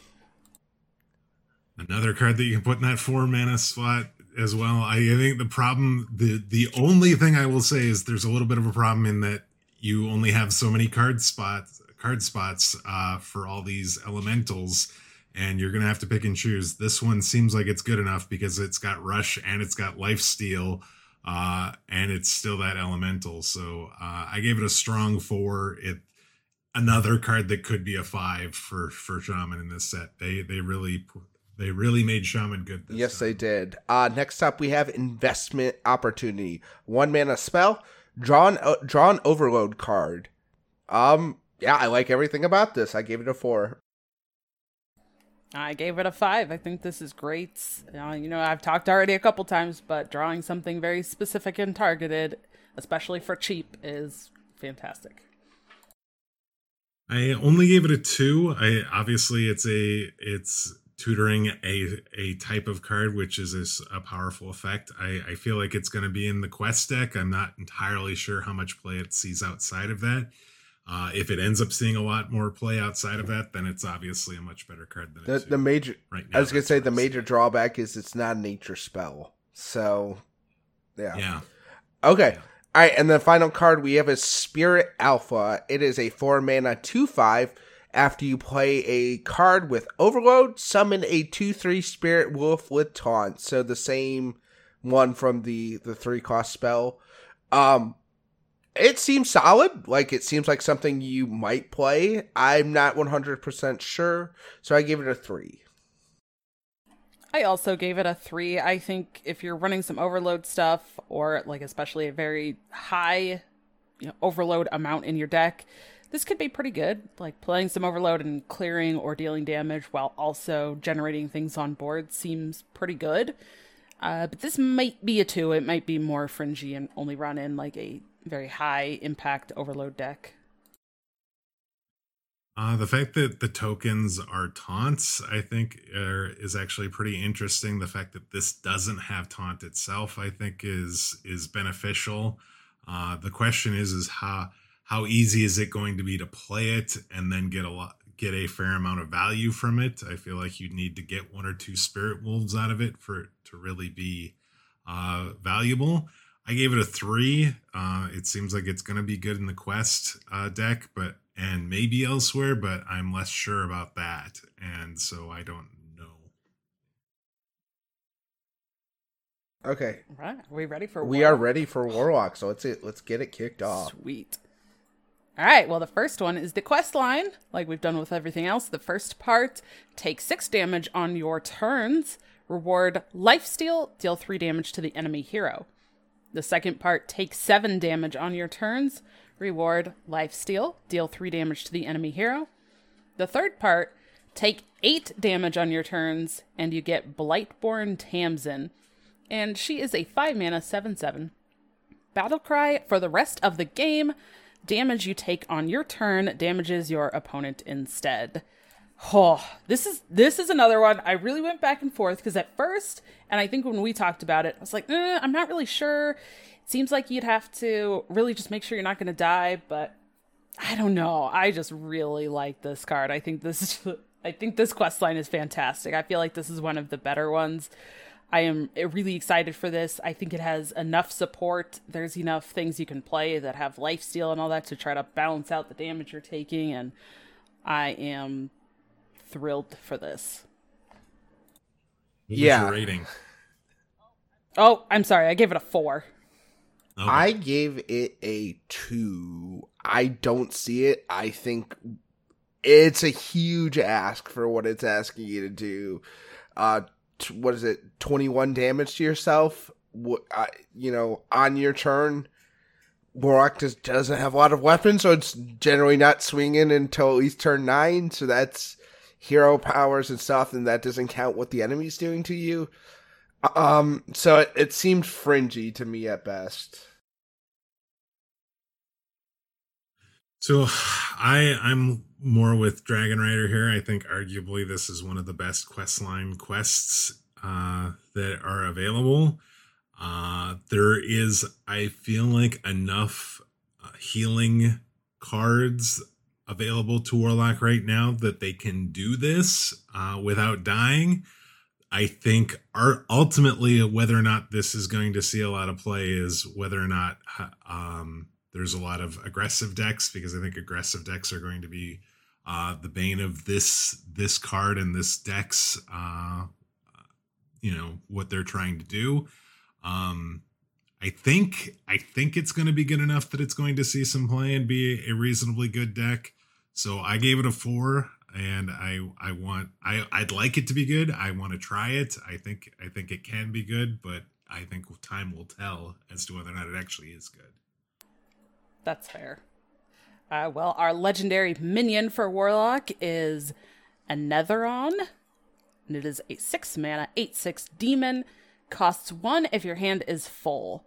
Uh, I gave this a two. It feels pretty fringy to me. I'm not really like completely sold on it. Uh, like, I don't, I don't know. I feel like just the body by itself for having a full hand isn't that great. Like, there's other stuff you're like I could just play that if my hand is full, like, or play that without my hand being full. Uh, I don't know. Yeah, I don't. I don't know that I see it either. I gave this a two as well. I, I mean, I, obviously you want to pay one mana to get an eight six on the board, but I, I I think more often than not, you're you're kind of playing with fire, I guess that you're not going to overdraw or you're not going to end up being in a situation where you end up just having to play this card for six mana anyway. And so i don't i don't i don't see that how this how this ends up being hugely impactful. So i gave it a yeah. two. I feel like if you want a big body and you're going for a deck that takes advantage of the hand size like honestly i feel like you're probably playing something like the uh like the flesh giant where it's based off of how much damage you're taking or something anyways and then you get an 8 8 yeah or or the dark so. da- dark alley pact or something where you're yeah. creating a fiend that based on your hand size and then you don't have to have nine cards in hand i like this card i think it's a solid control tool um because it's it's in a in a warlock deck that wants to draw up and that's generally a control warlock and keeps resources in its hand. And it's not like a this card is going to like wreck you, but it's a free, basically a one mana eight six, while you're doing things you wanted to do anyways. So I think it's pretty solid for what it is. I, is the deck going to be amazing? Probably not, but I like the tool. Okay. Well, moving into our epics, we have Dreaded Mount, three mana spell, give a minion plus one plus one. When it dies, summon an Endless Dreadsteed, which uh, this one actually says Tamsin's Dreadsteed. It's a four mana one one demon. Death rattle at the end of the turn. Summon Tamsin's Dreadsteed. Uh like fun concept, but I just gave it a two. It feels pretty fringe. I'm not really sure if uh this actually ends up like being included in decks. I gave it a one. Um, like, go ahead. Yeah. Oh, I was gonna say I like the flavor. We've seen the Dreadsteed before. It was a four mana one one that kept uh resummoning at the end of turn. It feels expensive for what you're trying what you're getting. And so I don't know that it actually sees a lot of Yeah, I, I like it at a one. It's a plus one plus one and a minion that doesn't die for three mana. Oh, okay. yeah. All right. The other epic is Entitled Customer, 6 mana, 3 2. Battle cry, deal damage equal to your hand size to all other minions. Doesn't count itself from the hand, but whew, I don't know. This seems like a great early, like earlier or mid game border removal. I gave this a 4. I think this is pretty great for uh, some more controlly type warlocks. So I gave it a 3. Um, I think it's a really solid tool um, it's a three-two is the downside But this is why I gave Anetheron a higher grade was because this card exists. Like it makes a control build, gives another round of board clears. So I, I, I like it. I think it's a very solid card. Yeah, it's expensive. We've seen, but we've seen Warlock with six mana, like two twos and three three twos do some work, and so the the effect is obviously really strong. And if you have a bunch of big minions, you can play this to kill your opponent's minions and not your minions. So there's definitely uh, a, ways that this can be used effectively. So I gave it a three. I think I think it's a pretty good card. Moving into rares, we have Dark Alley Pact, a four mana shadow spell. Summon a fiend with stats equal to your hand size. Does not count itself as well.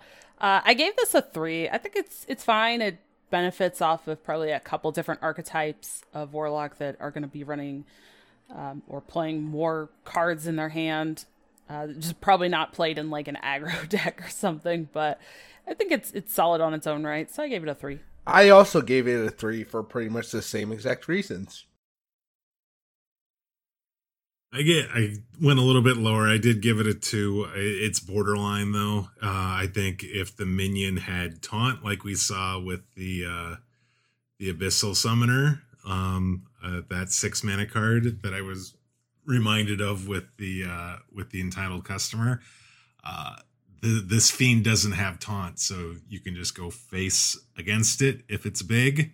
Um, so obviously you want to have a big hand in order for this to be good, and I I think that deck might be okay given the other tools that it has, but I'm not entirely sure, so I gave it a two. Moving into the weapon here, we have the Runed Mithril Rod, three mana weapon, zero attack, two durability. After you draw four cards, reduce the cost of cards in your hand by one, lose one durability. Oh, I gave this a four. This is, I love this. This is fantastic. It doesn't have to be in the same turn. Uh, Warlock already draws some cards, you know. I mean, and, and you're gonna be getting the one draw every turn anyways, and it's the Octobot effect of your entire hand. So this seems fantastic to me. I gave it a three, but it was um, on the verge of a four because like you're not competing with any other weapons, and you're going to be filling up your hand. So the bigger the mana reduction, the better. So yeah, I think this is really good. So I went cautiously to a three. Maybe overcompensated and went with a two. The, I, I the fact that it reduces all the cards in your hand by one is, is, strong. The fact that you're not competing with other weapons is strong as well. Um, yeah, there's only two charges, but that those two charges could have a great deal of effect, especially if you're filling your hand quite large. If you're running like Dark Alley Pact or uh, the the legendary Anetheron, so um, it might it, it probably is a three, but um, yeah, the, there's definitely some value to be had here with this card. All right, and our last rare is Touch of the Nathrezim, a one mana shadow spell. Deal two damage to a minion. If it dies, restore four health to your hero. Seems like a pretty solid tool. I gave it a three. Uh, I'm not quite sure if it goes in like every warlock deck, but it does seem pretty good, especially for like the quest deck or maybe even just another control deck and you know you can maybe use some spell damage or like Mo'arg Artificer and clear something that has some more health. So yeah, I like it. I also gave it a three for those exact reasons. I, I mean, it, it seems like just a very solid tool. So yeah, I like it. Yeah, the the health is not going to scale up. It's always going to do the four damage, even if you or heal four, even if you do more damage. I believe. Yes. Yeah, correct? the way it's worded. So, yeah. Yeah. So, um, but I think it's still good. I think I think we've seen, you know, where other classes are paying two mana to do two damage to a minion, and they like it. This is doing. Uh, this is for one mana, and you're potentially healing for four, which allows you to life tap more. Which in the quest deck, obviously, you're going to be hurting yourself anyway. So, um, I, I think this is a really important tool, and it's I, I think this card is why the quest deck might actually be viable. That's how good this card is. It it might even be a four, and I'm I'm underselling it. It, it might be. I mean, and I just thought of the fact like you can get another copy of this, a free copy from Tamsin because it's a shadow yep. spell too. So it's like, ooh, yep. that's uh, that's a lot of healing. Even if you can't yeah. increase the amount of healing, but dealing some damage and getting some heal, pretty pretty good. Yep. All right, moving into our uh, commons, the first one we have is Bloodbound Imp, 2 mana, 2 5 demon. Whenever this attacks, deal 2 damage to your hero. I gave it a 3. I, I'm not exactly sure yet. Maybe this is actually going into you know a quest deck. Maybe you're running this in a more aggressive style deck just uh, for the, the big body. Uh, but it, it seems fine. Yeah, I gave it a 2. I, I'm not entirely sure on it, so I when I do that, I just I go a little bit lower than I think it might be. So, yep, that's why it's a two. I think this is a, a nice card for the the quest deck. Uh, this also could be a solid card for Zoolock. Um, I, I, I like it. It's two five, so I think it's going to value trade a couple times potentially, while also doing damage to you. Uh, I think I think this is. It, I think again, this is another card I think that makes the quest line deck viable. All right. Next one we have Demonic Assault, a four mana fel spell, deal three damage, summon two one three Voidwalkers with taunt. I give this a four. I really like this. I think the fact you can direct the damage where you want, you're getting some some bodies along with it. Uh, if you're really desperate and you're playing the quest, like you could use this on yourself if if you really needed it. But it, it feels flexible. The four cost is slightly high to me, it feels like, but you're getting damage and bodies, so it's it's understandable. I went with three. I feel like it's not a flashy tool like we said in our episode we first talked about this. I feel like it's just a solid tool that will see its way as a support piece into a lot of decks. Uh, th- this is a strong four. I mean, we've seen examples of the four dam four mana deal three damage, uh, and it and get some effect. Discover specifically, and Hunter has gotten a, a few of those. Uh, this can go face, which is really good. Uh, it creates bodies, so I could see a lot of different decks that would run it and uh, be happy doing so. So I get I gave this a four. I think it's a really really good card.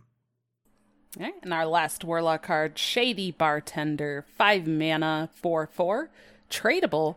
Battlecry, give your demons plus two plus two. Um, I gave this a two. I maybe could see it in something like some uh, demony zoo type deck, but uh, otherwise, like, eh, I don't think it's all that great. No, it's not. I gave it a two as well. It, I mean, tradable makes this card better, but not to the point where I think I want to run it. You you'd want to get a couple buffs, a couple minions buffed with this, and I, I don't know, is, buffing two void walkers going to be enough for you to want to play this? I'm not. I'm not sure. I gave it a two. I think I think you might end up running it, and if Zoolock ends up being decent with with a bigger demon package, then maybe this is worth it. Uh, where you're buffing multiple minions, but other than that, I guess I don't see where this sees play. Okay, Mage, you want to hit Warrior for us? All right, nine classes down, one to go. It is Warrior. We are starting with Raid the Docks. That is the one mana quest line for Warrior that says play three pirates and you draw a weapon. So, a weapon that is in your deck. Uh, the next step of the quest line is create a distraction. Uh, you play two pirates. The reward is deal two damage to a random enemy twice. And uh, from there, it is secure the supplies. It is play two pirates, and you get Captain Rokara as the quest reward. Captain Rokara is a five mana seven seven pirate with a battle cry. Summon the Juggernaut, and the Juggernaut is a minion that sits on your board that says at the start of your turn, summon a pirate, equip a warrior weapon, and fire two cannons that deal two damage. So this is this is a crazy card. Uh, all for playing pirates. Seven pirates in total across three turns, drawing a weapon from your deck. Um, little bit of AOE for quest reward. I like the rewards. I think they're good. There's the the Juggernaut. I think is a strong win condition uh, with the Captain Rokara. Uh, I think it's one of the better quests that are available. I want to try it. I like. I actually like Pirate Warrior, so I gave this a four. Um, I, yeah, I I like it. I I saw it getting played in the Theorycraft, and it looked pretty okay. Uh, I uh, okay. Yeah. Go ahead, Dragon Rider. Sorry. Sorry. I gave it a four as well. Even if it's not that great, I am just I'm excited to see some pirate warrior back in standard. Let's go, pirates. I gave it a three. Um, I mean, like the pirates that they got were strong. Um, and it, it seems very interesting. So I, I'm not sure on it. So, like I said, I gave it a three. Yeah, I don't think there's a one mana pirate necessarily that you want to play in Warrior, um, or that you have to play. So playing Raid the Docks, since it's going to be in your hand uh, on turn one, that seems fine, and then you just go from there. So uh, Lothar is the other legendary. Uh, he is a seven mana seven seven that reads at the end of your turn, attack a random enemy minion. If it dies, gain plus three plus three. I mean, this seems like an okay card. Uh, I I feel like maybe there are other options or other other things you'd want to do besides this. Uh, the fact that it goes random is kind of difficult sometimes because while it's probably killing most things, it, it doesn't kill everything. And you definitely don't want to see this on a board where there's a venomous scorpion or something like that that just kills it. So I gave it a two. I don't I don't know how much play this sees. I gave it a three. Um, I played on the Lothar server in WoW. Um, but I feel like I feel like uh, Warriors had some powerful end of turn effects. Um, I feel like especially in like a rush style warrior, you can like really control the the end of the turn, how the end of the turn looks, and where Lothar could potentially go, and put more damage face. So I think it's a solid card. I don't think it's like amazing or anything, but I I like it at a three. I gave it a two, like Mage did. I I'm not really sure. I mean, the fact that it's it will only get that effect with the attacking and killing something at the end of the turn, right? So it's not like every time it attacks, it's gonna get that. But uh, I don't know. Uh, this this is another one where I really feel like I have to play it and see it in action before I can really know how I feel about it. Yeah, and it might end up depending on what what other cards are in that deck as well. Yeah. So. Uh, Provoke is a zero mana epic spell that's a, that is tradable. That says choose a friendly minion, enemy minions attack it. So they'll play it in the uh, they should attack in the order that the opponent played their minions, oldest to newest. Um, I don't see a reason I would want to play this card. I can't, I gave it a one. I, I, I don't I don't I don't like this card necessarily. I gave it a two. It's a fringe card. Um like it can definitely have some use, especially with cards like um uh the Lord of Turtling, I can't remember his name, it starts with a K. Kresh. With Kresh, Kresh yeah, with Kresh yeah. it could be useful. Some of the other cards like uh the Scrap Golem, when it dies it gets armor. So like there there are some uses. I think it's a control tool and a control tool alone, so that's why I gave it a two. Oh, I gave this a four. I really love this card. I love the uh, possibilities with it as well. Like I'm thinking of combos. Yeah, Kresh is definitely one. Uh, but using if if I mean some of the warrior decks are running uh Scorpid, so being able to choose your Scorpid and then having something, you know, hit into your poison seems great. Uh even like the next card we're going to talk about, the you know, having it things hit into your little golem and then some golem parts going into your deck. I I don't know. I just I feel like there's some potential here, and I'm really excited to try out a bunch of stuff with this. Yeah, there might be potential here that I'm not seeing. And yeah, remote control golem is the other epic that provoke might be a pretty good card to use with it. It is a four mana three six mech that says after this takes damage, shuffle two golem parts into your deck. When drawn, summon a two one mech. I mean, four mana three six is going to be pretty solid. Um, I don't know how great those two one mechs that you're going to draw are. So I just gave this kind of a meh. It's two for me. I don't I don't know. Um, with the body and provoke, like I gave it a three. It seems like a solid card that well, it's a three six body that potentially puts more on the board, and you don't have to play them, so it's free minion. So yeah, I gave it a three. I gave this one a four as well. I just I really like this, although it, I'm probably overrating it. I think just on like the funness or excitingness of it. Ah, the the the weird things like I don't know where it fits. It's like okay, so we're putting these two ones into our deck. We talked about how great that is with the squirrel, you know, getting the getting the acorns, but I'm not sure where that correlates with warrior. So that's where I'm hesitant with this card, but I still really like it, and I, I wish this card would be good. Cargo Guard is a three mana rare, two four pirate that says at the end of your turn gain three armor. Uh, three mana pirate that gives you armor and keeps up your pirate synergy for your quest deck. Um, yeah, sure, I'll take it. Sign me up. Three. I not not flashy, but good. Yeah, I I consider this a three because it's super. It's a support card that does its job very well. It's basically got taunt on it, so yeah, I like it as a three. Yep, I also gave it a three. I mean, it's got the flexibility of having the pirate. The stats on it are fine. Uh, it's at the end of the turn, so you're going to get the effect at least once, and it's basically a free one and a half hero power. So not too bad. Yeah. Uh, yeah, end of turn effect, not a battle cry, so you can keep getting that game three armor if it's not removed, which is which is really nice. Uh, what's not nice is a cowardly grunt. It is a six mana six two death rattle summon a minion from your deck.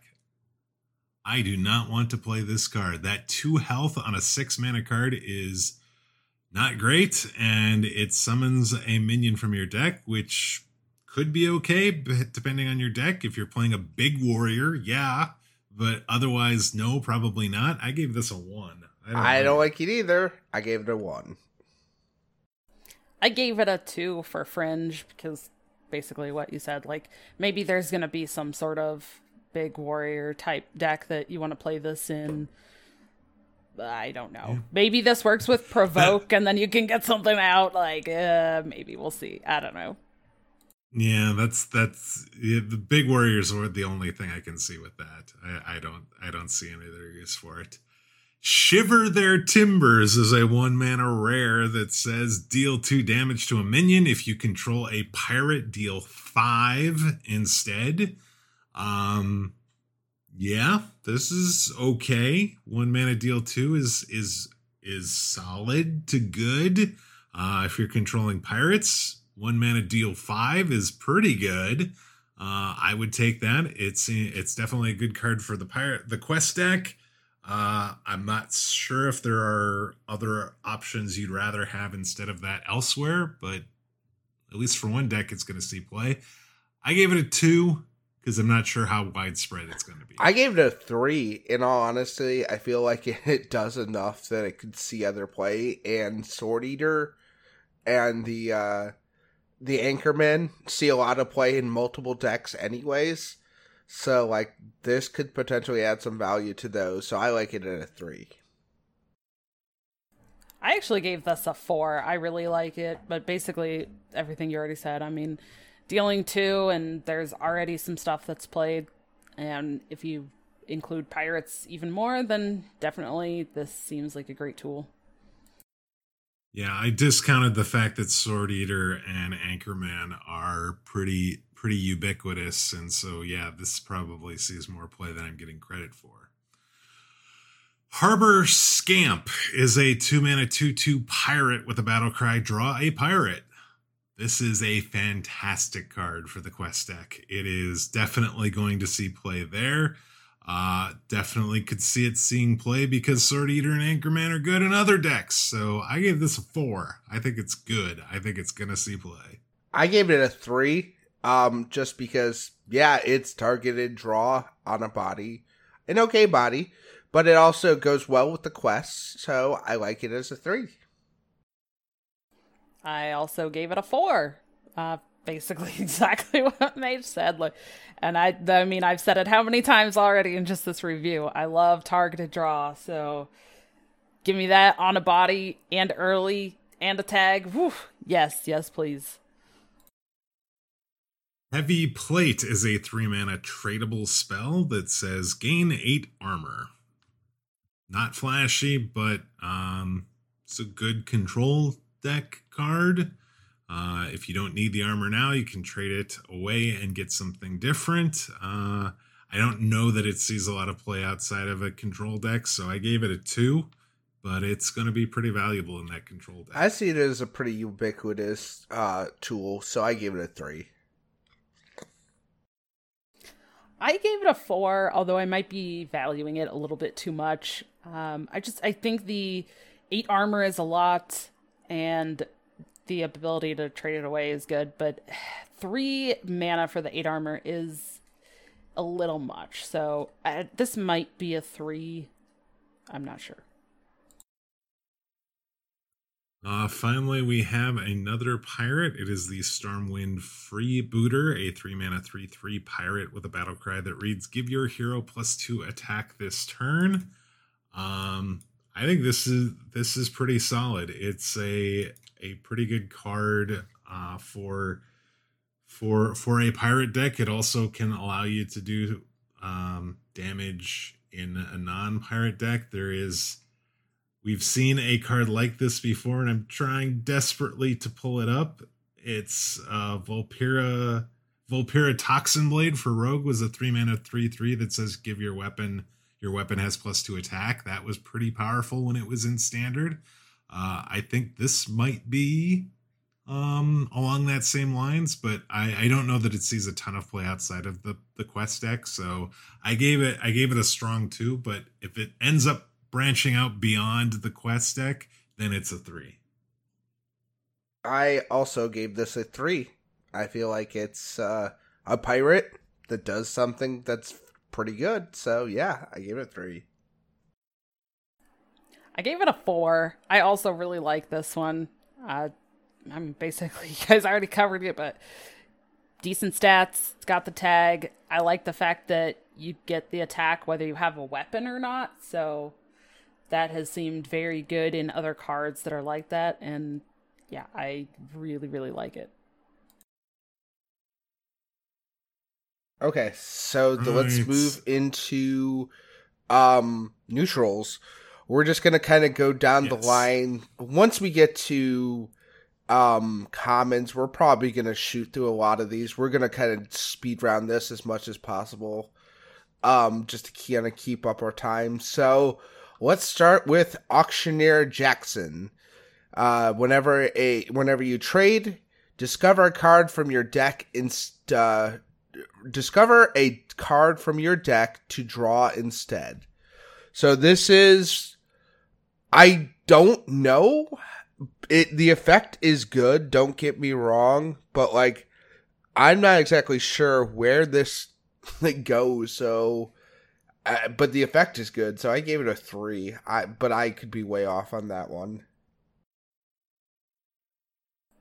Yeah, I mean she's a 2 for a 2-3 body, but I feel like to really get value off of this, it feels like you have to be playing a decent amount of tradable cards. And I'm not really sure how many tradable cards you want to be throwing in a deck. So I gave her a 2 mm-hmm.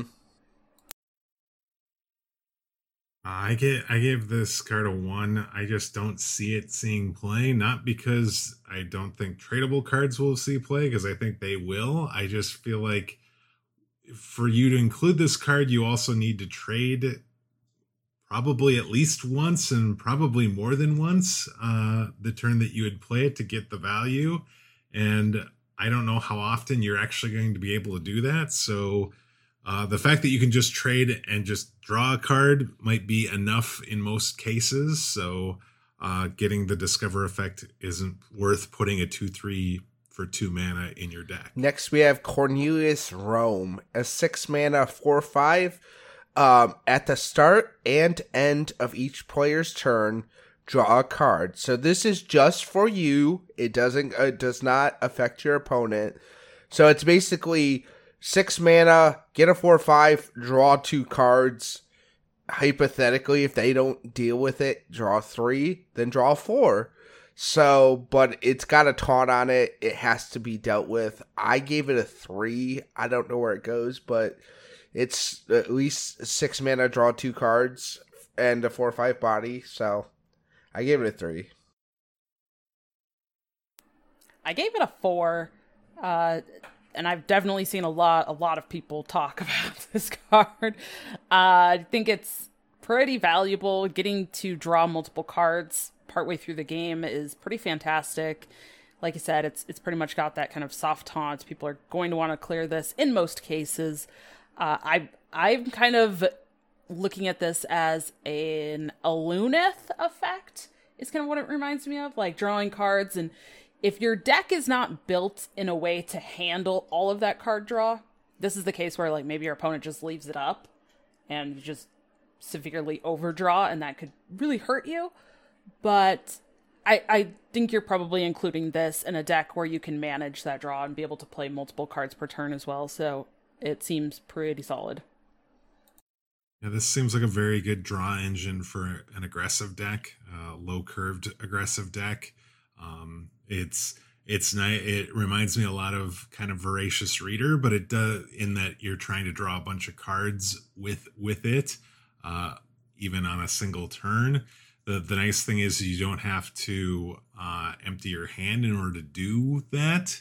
Uh, it's obviously it costs quite a bit more, but um, turn six is about the time with those really aggressive decks where you're running out of cards, and so the, then you're you're in a spot where you can start getting multiple cards in a turn and it, and it's all right. And as you as you state your opponent definitely has a a question to ask whether that they want you to keep drawing as all those cards uh, or not. So i give this a strong four. I think it's going to see play uh, pretty much in any aggressive deck uh, especially early on and we'll see just how good it actually is okay and then we have lady prestor a six mana, six seven.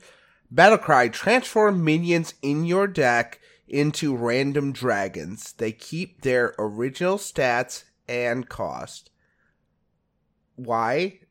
So I gave it a one. I gave it a two. I think there there might be a deck that can use this. I'm not sure how like competitive or uh, top tier a deck with with her is gonna be. Um, especially because then like the way I'm looking at it too is if you really want to get like some great value, you're running a bunch of like lower cost things plus her to try to get to be able to play like a two or three mana dragon like Alex, you know, Alexstrasza or or Malygos or something like eh, but then if you don't find her, you're just kind of running like a weird mosh pit of like weak stuff. and I, so I'm not really sure. I, I don't know where it goes. I feel like at some point though I will have to try because dragons. So I'm sure I will at least test it at some point. This seems like a really good value card. Um, that you know when your minions get transformed into random dragons with whatever those random dragon effects have. Um, could be very value driven. The question is, is how quickly do you find Lady Prestor and get it in play? And then do you have card draw to actually draw those dragons and start making some headway with it? I'm not sure what that deck looks like what sort of cards you you you have. And so it yeah it seems really difficult to build this deck. I gave this a two because i think it i think it's more than just a meme. I'm just not sure what that deck looks like. Um next we have varian king of stormwind and i'm very happy to say that i think this card is actually is playable slash very good. Um he is an eight mana seven seven his battle cry is battle cry. Draw a rush minion to gain rush. Repeat for taunt and divine shield. I give this a four because this is potentially it's like the corpse reaver effect. I can't remember the the the from the three three from uh Knights of uh, the Frozen Throne. That if you had those cards in your deck, they she would get life steal, taunt, divine shield, whatnot. Was it corpse, corpse taker. taker? Yeah, so it's corpse taker effect. Except for you draw potentially three cards on that too. I think it's really solid. It's not gonna it's not gonna be ubiquitous, but like Rush Warrior is pretty good. And I feel like this slots into Rush Warrior and with the Paladin like looking to come up. Like I feel like this is a a fit in Paladin too. So like I really feel like this is actually a playable card like his uh, previous iteration. So I like it a lot. So I gave it a four. I also gave it a four. I think it's pretty great, well rounded. Draw and drawing specific things is good. And to also gain that effect, uh yeah, this seems pretty sweet. I like it a lot. So I only gave it a three, not because I don't like the card. I actually like the card a lot. I think the card art on this specifically is something I really like about it. Uh, the fact that it draws cards is great. The fact that it has rush is great. The only drawback I have on it is that it's eight mana, and it, you really have to have a powerful effect, and uh, you need to last that long to be able to play that card or find that card, get the mana, and then play that card and um, I think there are at least one or two decks that are going to be able to do that. So I gave it a, a, a, strong three, but I couldn't go any higher than that because it just the mana cost and and and the deck building requirements associated with it. I, I wasn't so sure. Plus, if you get this really late, you don't get any of those effects because you will have drawn all those cards that have those effects. I just them. refer to them as Buff Whatley. Ah, uh, okay. All right. Sorry about that. Uh, moving on to Epic, we have Cheesemonger. It is a four mana three six. Whenever your opponent casts a spell, add a random spell with the same cost to your hand. Okay, I gave this a two.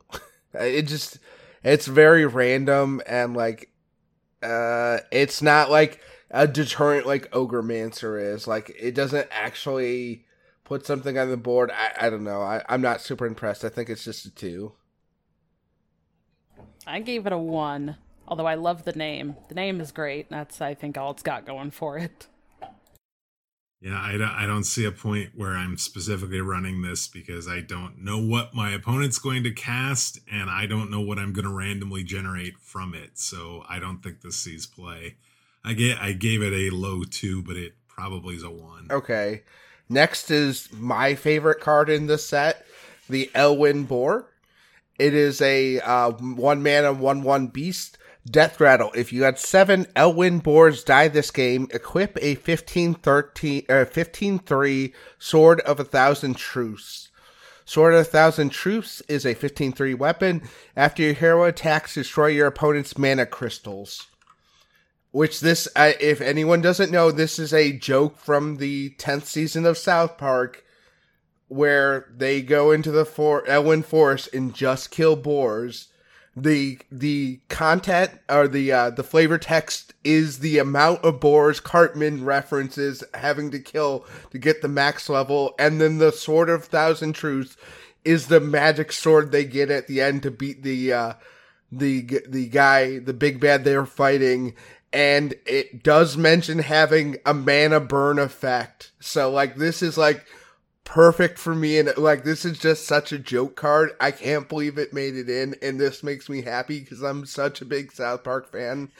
Like this is truly I was laughing so hard when I saw it. Like this is my favorite thing they've ever put in Hearthstone.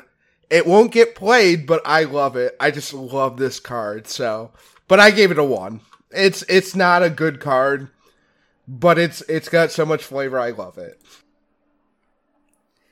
I gave it a two. It's pretty fringe. Uh, but yeah, the uh, the South Park, uh, what was it called? Make love, not Warcraft, or make wow. Was yep, that what it was called? Love, not work. Okay. Yep. yep. There, there's right. also been a ton of other references, right? Like achievements. I think in WoW there were like, and they've done some other stuff in regards to that. Yeah, like just fantastic flavor overall. Definitely, I I think it will get played. People are going to play it like, especially the first few days you're probably going to see people trying the crap out of this.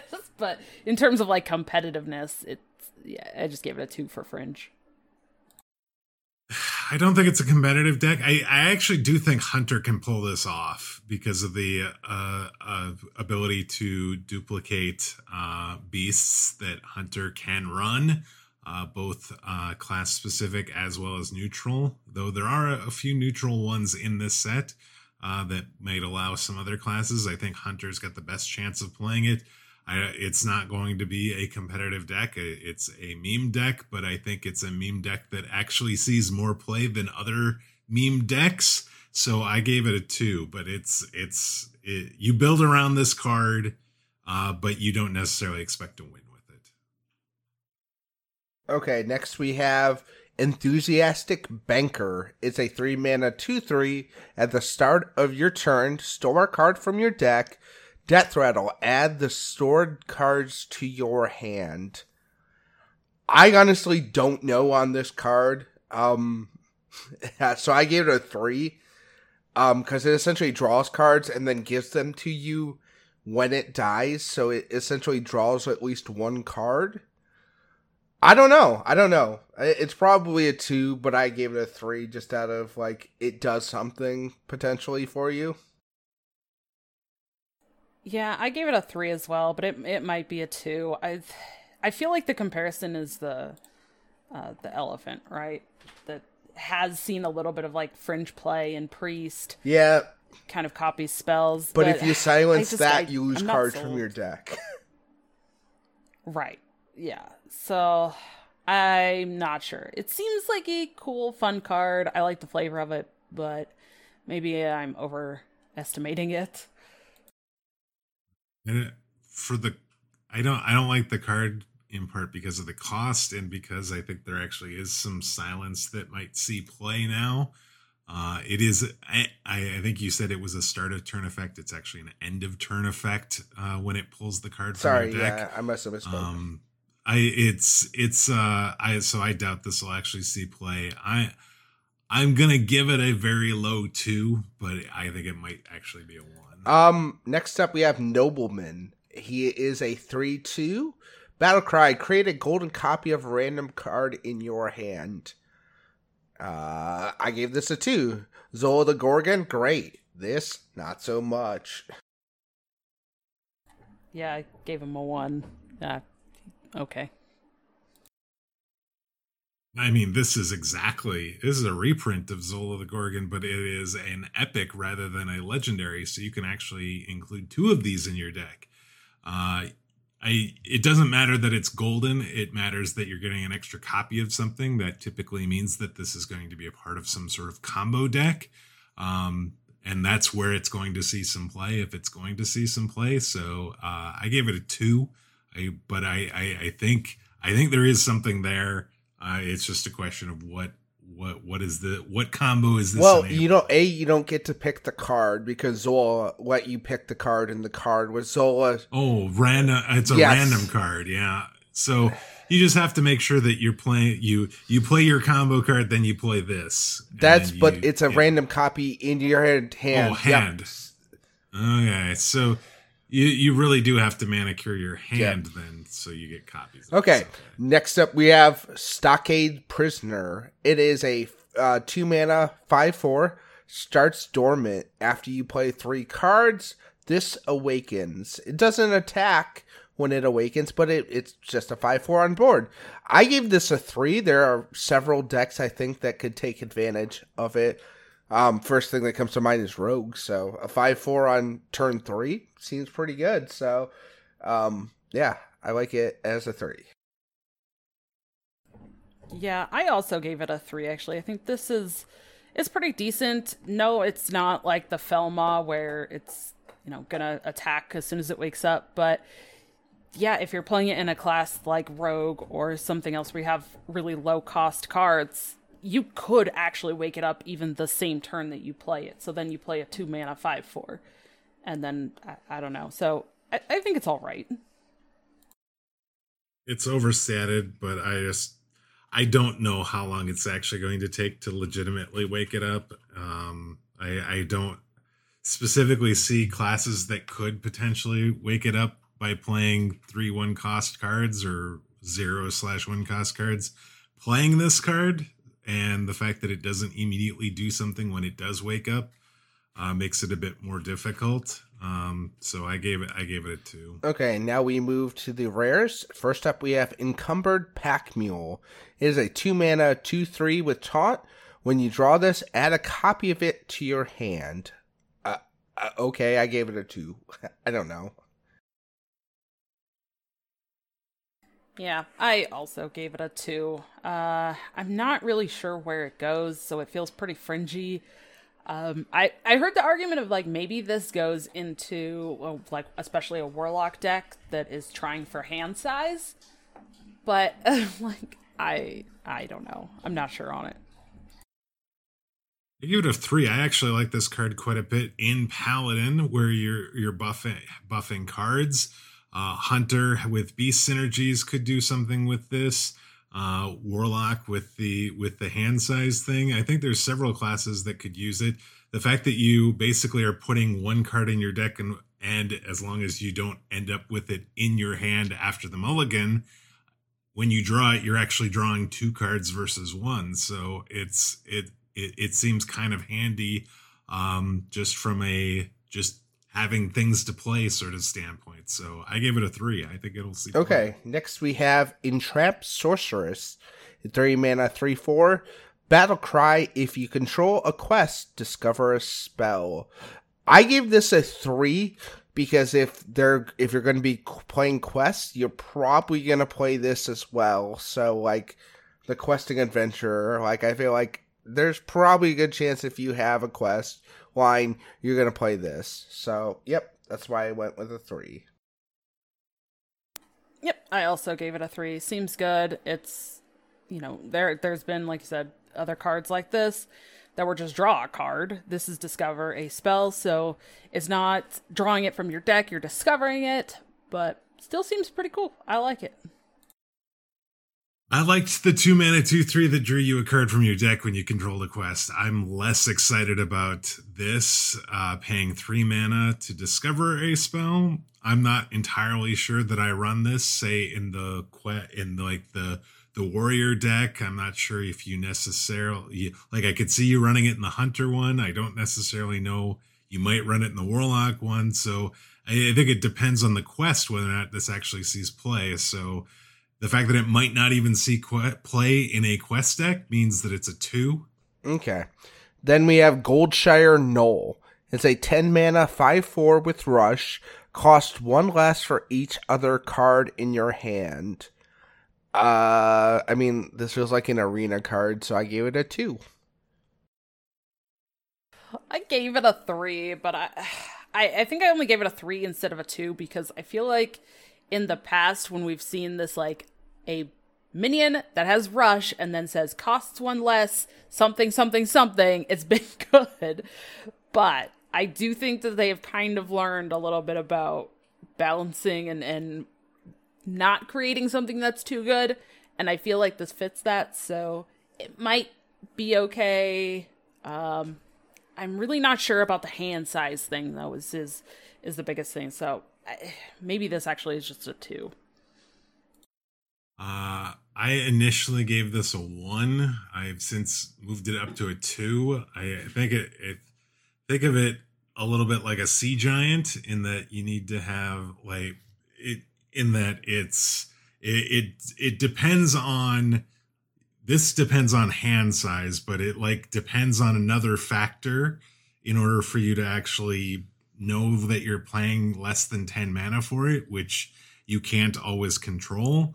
Um, I think the biggest thing is this is a nerf to uh, the generated 10 mana minion. Um, so it's one less great thing that you can get. It does have rush, which is kind of nice, but I mean, outside of Warlock, I don't see where this actually sees play. Okay, then we have Mailbox Dancer, two mana, three four. Battlecry, add a coin to your hand. Death Rattle, give your opponent a coin. I generally don't want to give my opponent a coin at any time, so I gave this a one. I also gave it a one. I'm not really sold on it. It dies pretty easily, so you can get the coin, but eh, I don't know. I gave this one as well. I, I, I mean, if I didn't want to give my opponent a coin when I got two back with the uh, with the rogue card, I definitely don't want to do this. So, uh, one for me on this. All right, card. and something even worse is a two faced investor. It's a three mana two four. At the end of your turn, reduce the cost of a card in your hand by one. Fifty percent chance to increase. I don't want to increase the cost of my cards in my hand. I don't want a 50% chance for that. This is a 1. Yeah, it's a 1 for me too. I don't even think I want to play this for the 50 per, you know, 50% chance to decrease a card if I want. Like if I want that effect, there's other things I can do that are going to be much better at discounting my cards. Total meme card. This is one. Okay, now common. So let's uh speed round through these ones. So first we have Battleground Battlemaster. Five mana, five five. Adjacent minions have Wind Fury. So this is not a effect that is a battle cry. It just is an effect that happens. It seems a bit fringy still because of the cost. So I gave it a two. I also gave it a two, although I know a lot of people are excited for this. And anybody that saw like the clip from like Pheno, Orange, Hunter Ace, and Jambre's review, uh, Hunter Ace said this is like Loatheb, but instead of your opponent's cards costing more, they just die, which I think is a hilarious comparison. I don't see that. I don't. I don't think it's that great, but I definitely think there's some potential. I I read that as a battle cry, but no, it's not. It's just whatever happens to be on the side of the the adjacent to this minion while it's while it's on the boards.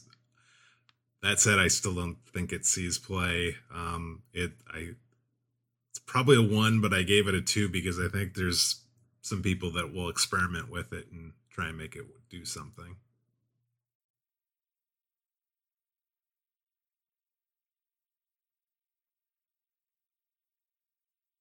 You're muted, Daring. Yes, I am. So next we have City Architect, which is a six mana four four battle cry. Summon two zero five castle walls with taunt.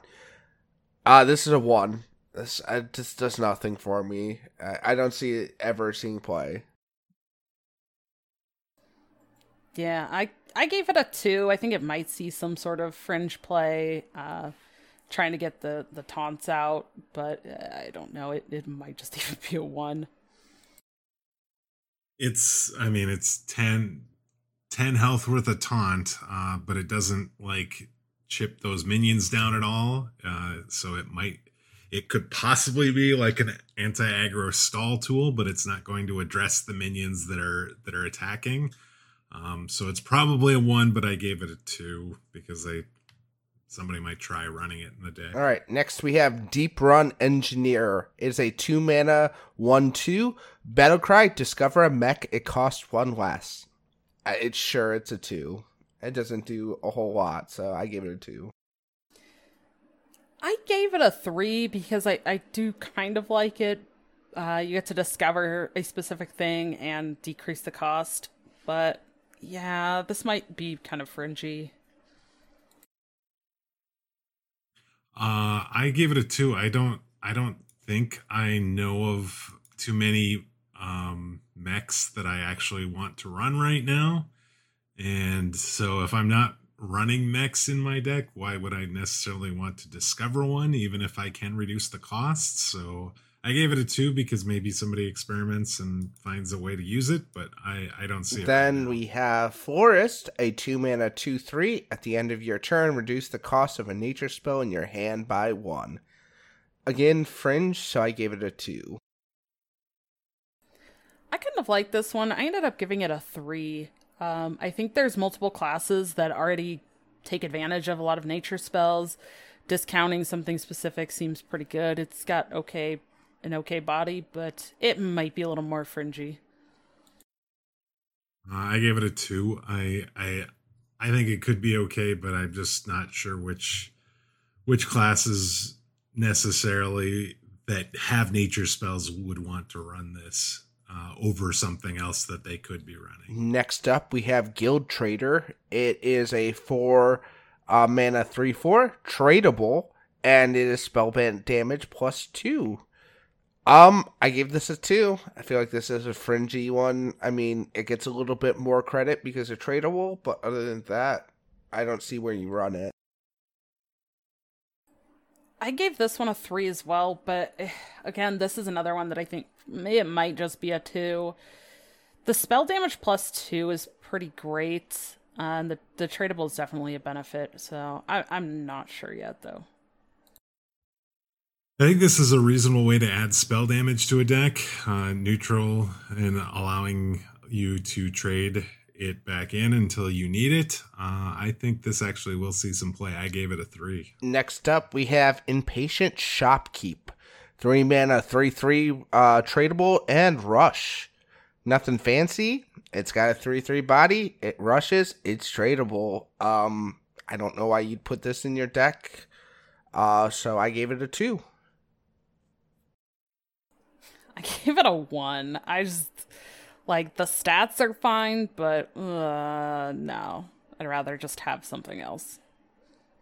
Everything about this is okay, so it's not great. It's not good enough to actually be in a constructed deck. I, I gave it a two because maybe you, maybe you try, but I don't know that it actually will see much play for very long two. Then we have Lion's Guard. It is a five mana four six. Battle Cry. If you have fifteen or less health, gain plus two plus four and taunt. I'm not sure about that. Uh, it could be good, so I gave it a two because I feel like the decks it'll be a fringy card in some decks.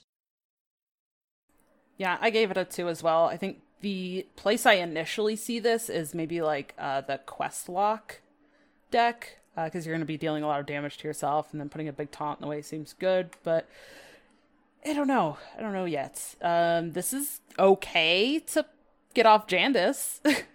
it's a five. Well, I, I mean, yeah, it's a four six, but yeah, Questlock is where I was looking for this to potentially be good. I think that's the best case scenario for it. I don't know where else it would see play. So this is a low two for me.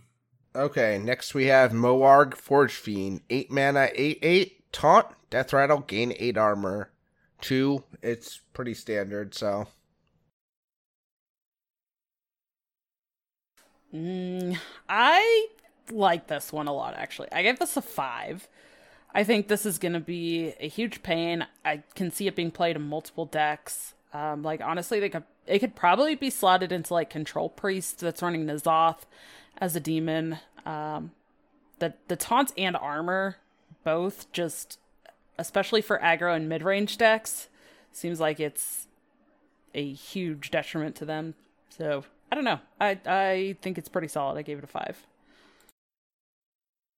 Yeah, it reminds me a lot of Light Shower Elemental, only this is neutral. It does cost a little bit more, but it is a demon, and most classes don't necessarily have a demon they're going to resurrect if they're playing N'Zoth. So I actually think this is a pretty good card for any N'Zoth deck, um, for most any N'Zoth deck. So I gave it a three for the for because I think it will see some play. Okay, then we have Northshire Farmer which is a three mana three three. Battlecry, choose a friendly beast, shuffle three, uh, three, three, three copies into your deck.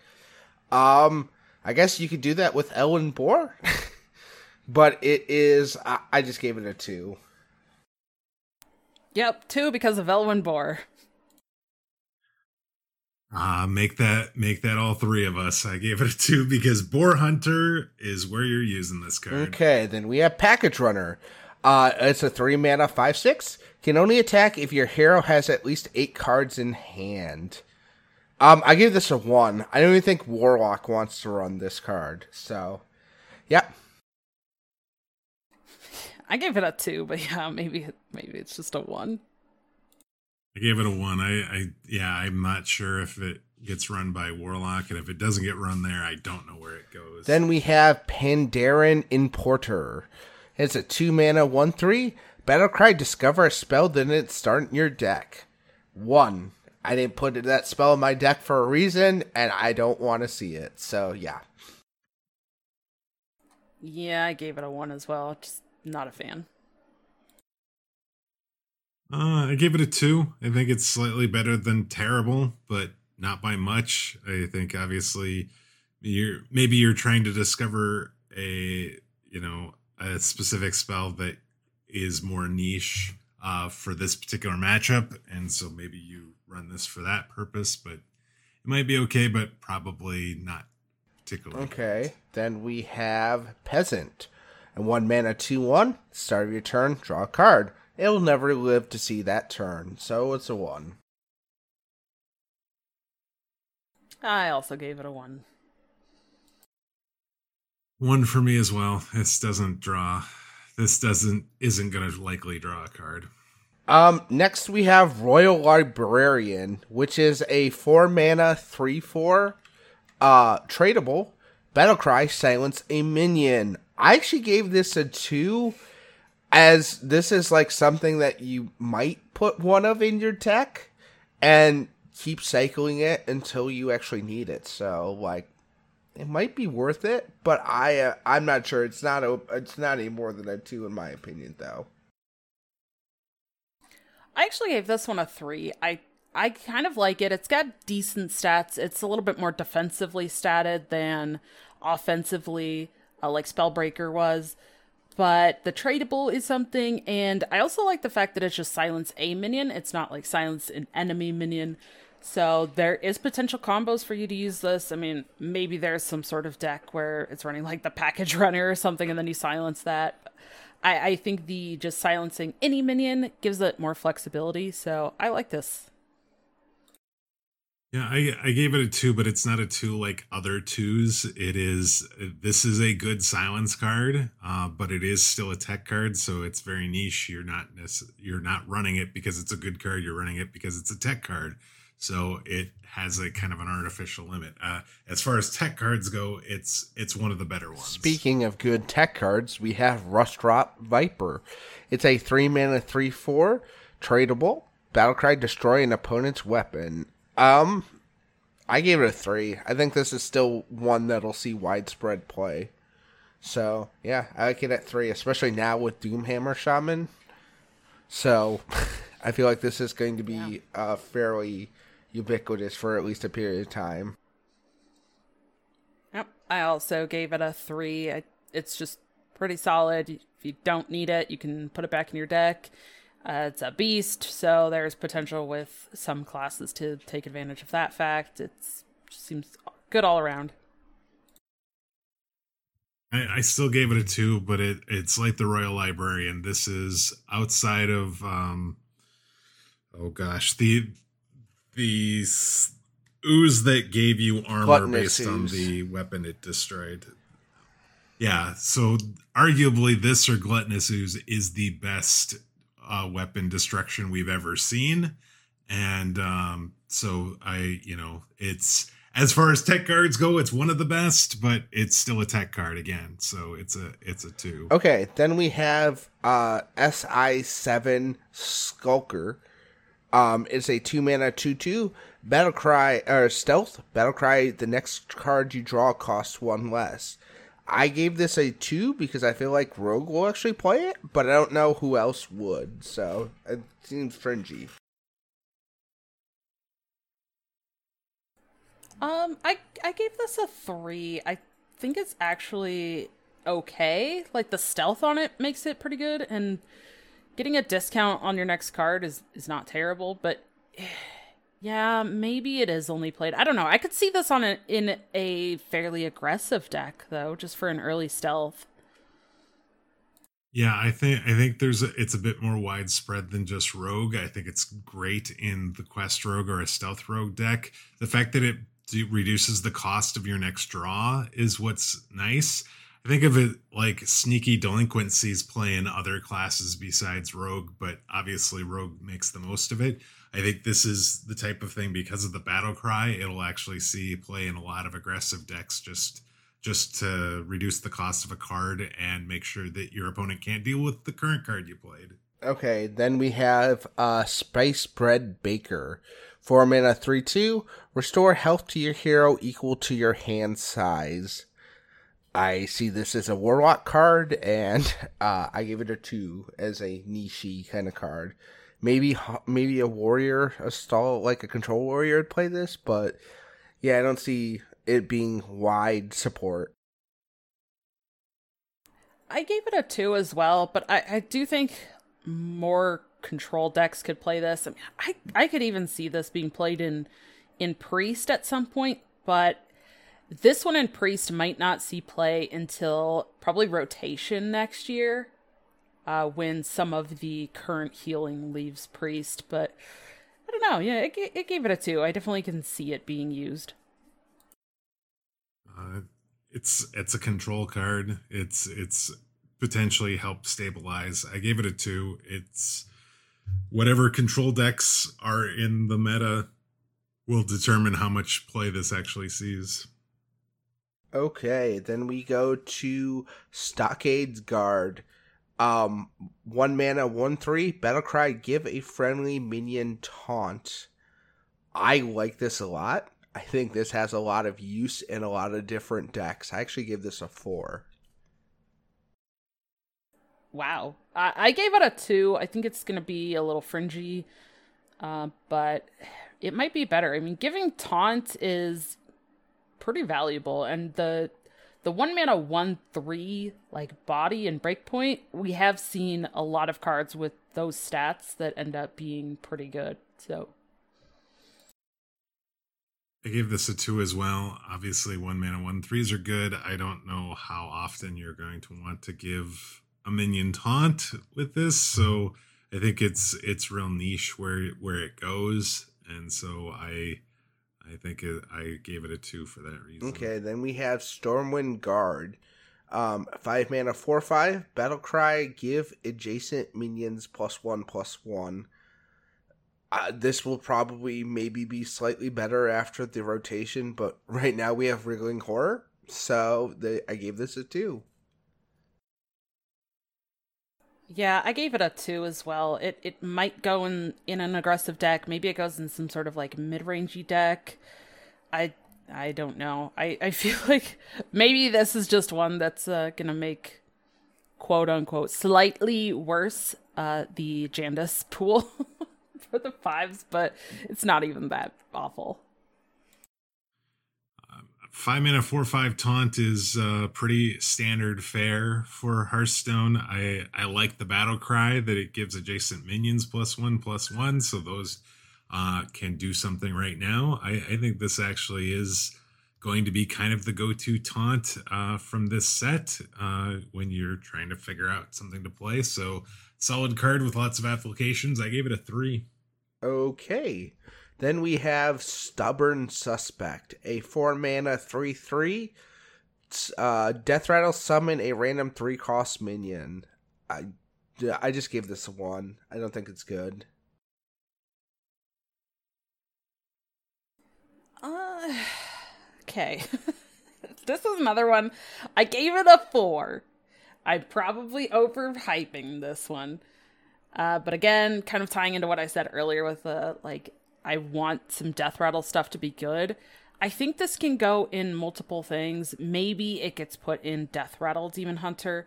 Maybe um, I I think this could go in a rogue and just generate some death rattle stuff. I don't mind finding this off of Call of the Grave. Maybe it doesn't go in the deck, but I don't know. I, I think it's okay.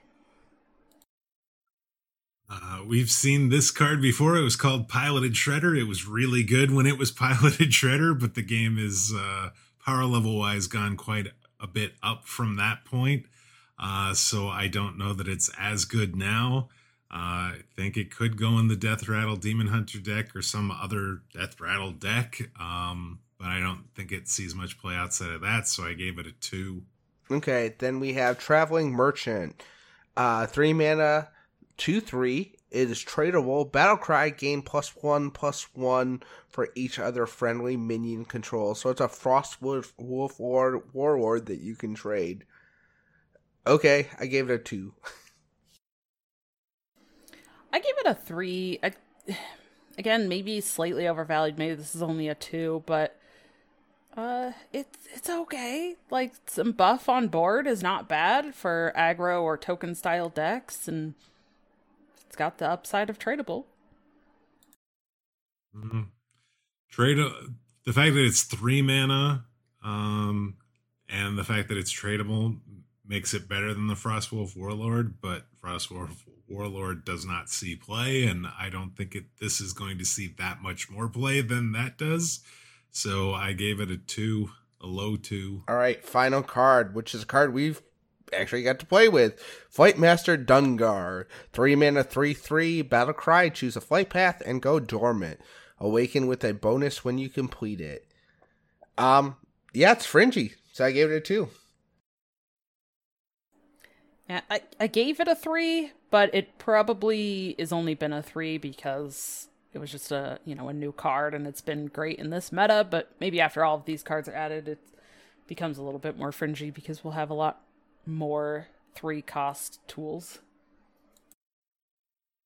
I mean, it's been okay since we've gotten to play it, but I think it's getting played because it's a new card, and I don't think it's going to see much play after we have a bunch of other new cards. So uh, I gave it a two. And we're done. We are done. Three hours and 40 minutes into it, we are done.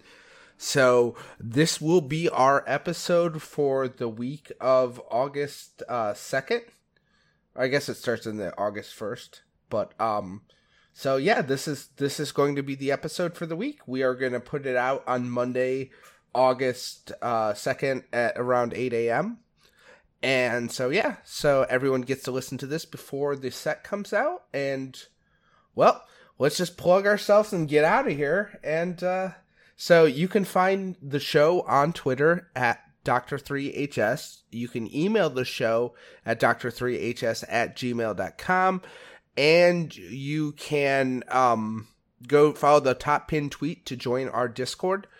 Uh, you can follow me on Twitter at Daring Alkaline. Um, and I've been streaming a lot more recently, so you can come check me out at twitch.tv forward slash Daring Alkaline. I play a variety of games, so like, um, so if you're looking for a more variety streamer, then that's kind of what I'm into as of right now. So, Dragon Rider, where can we find you?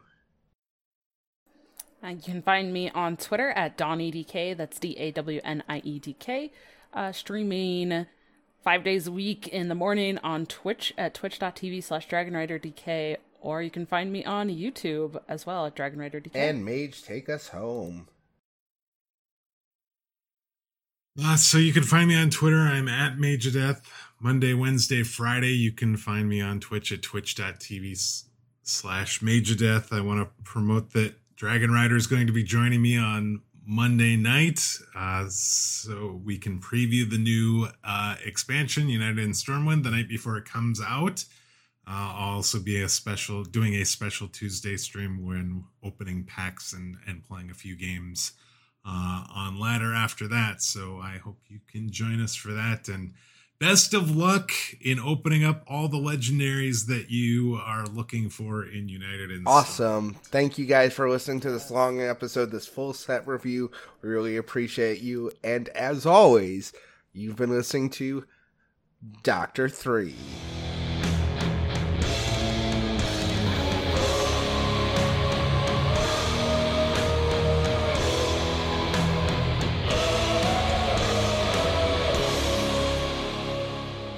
Boom.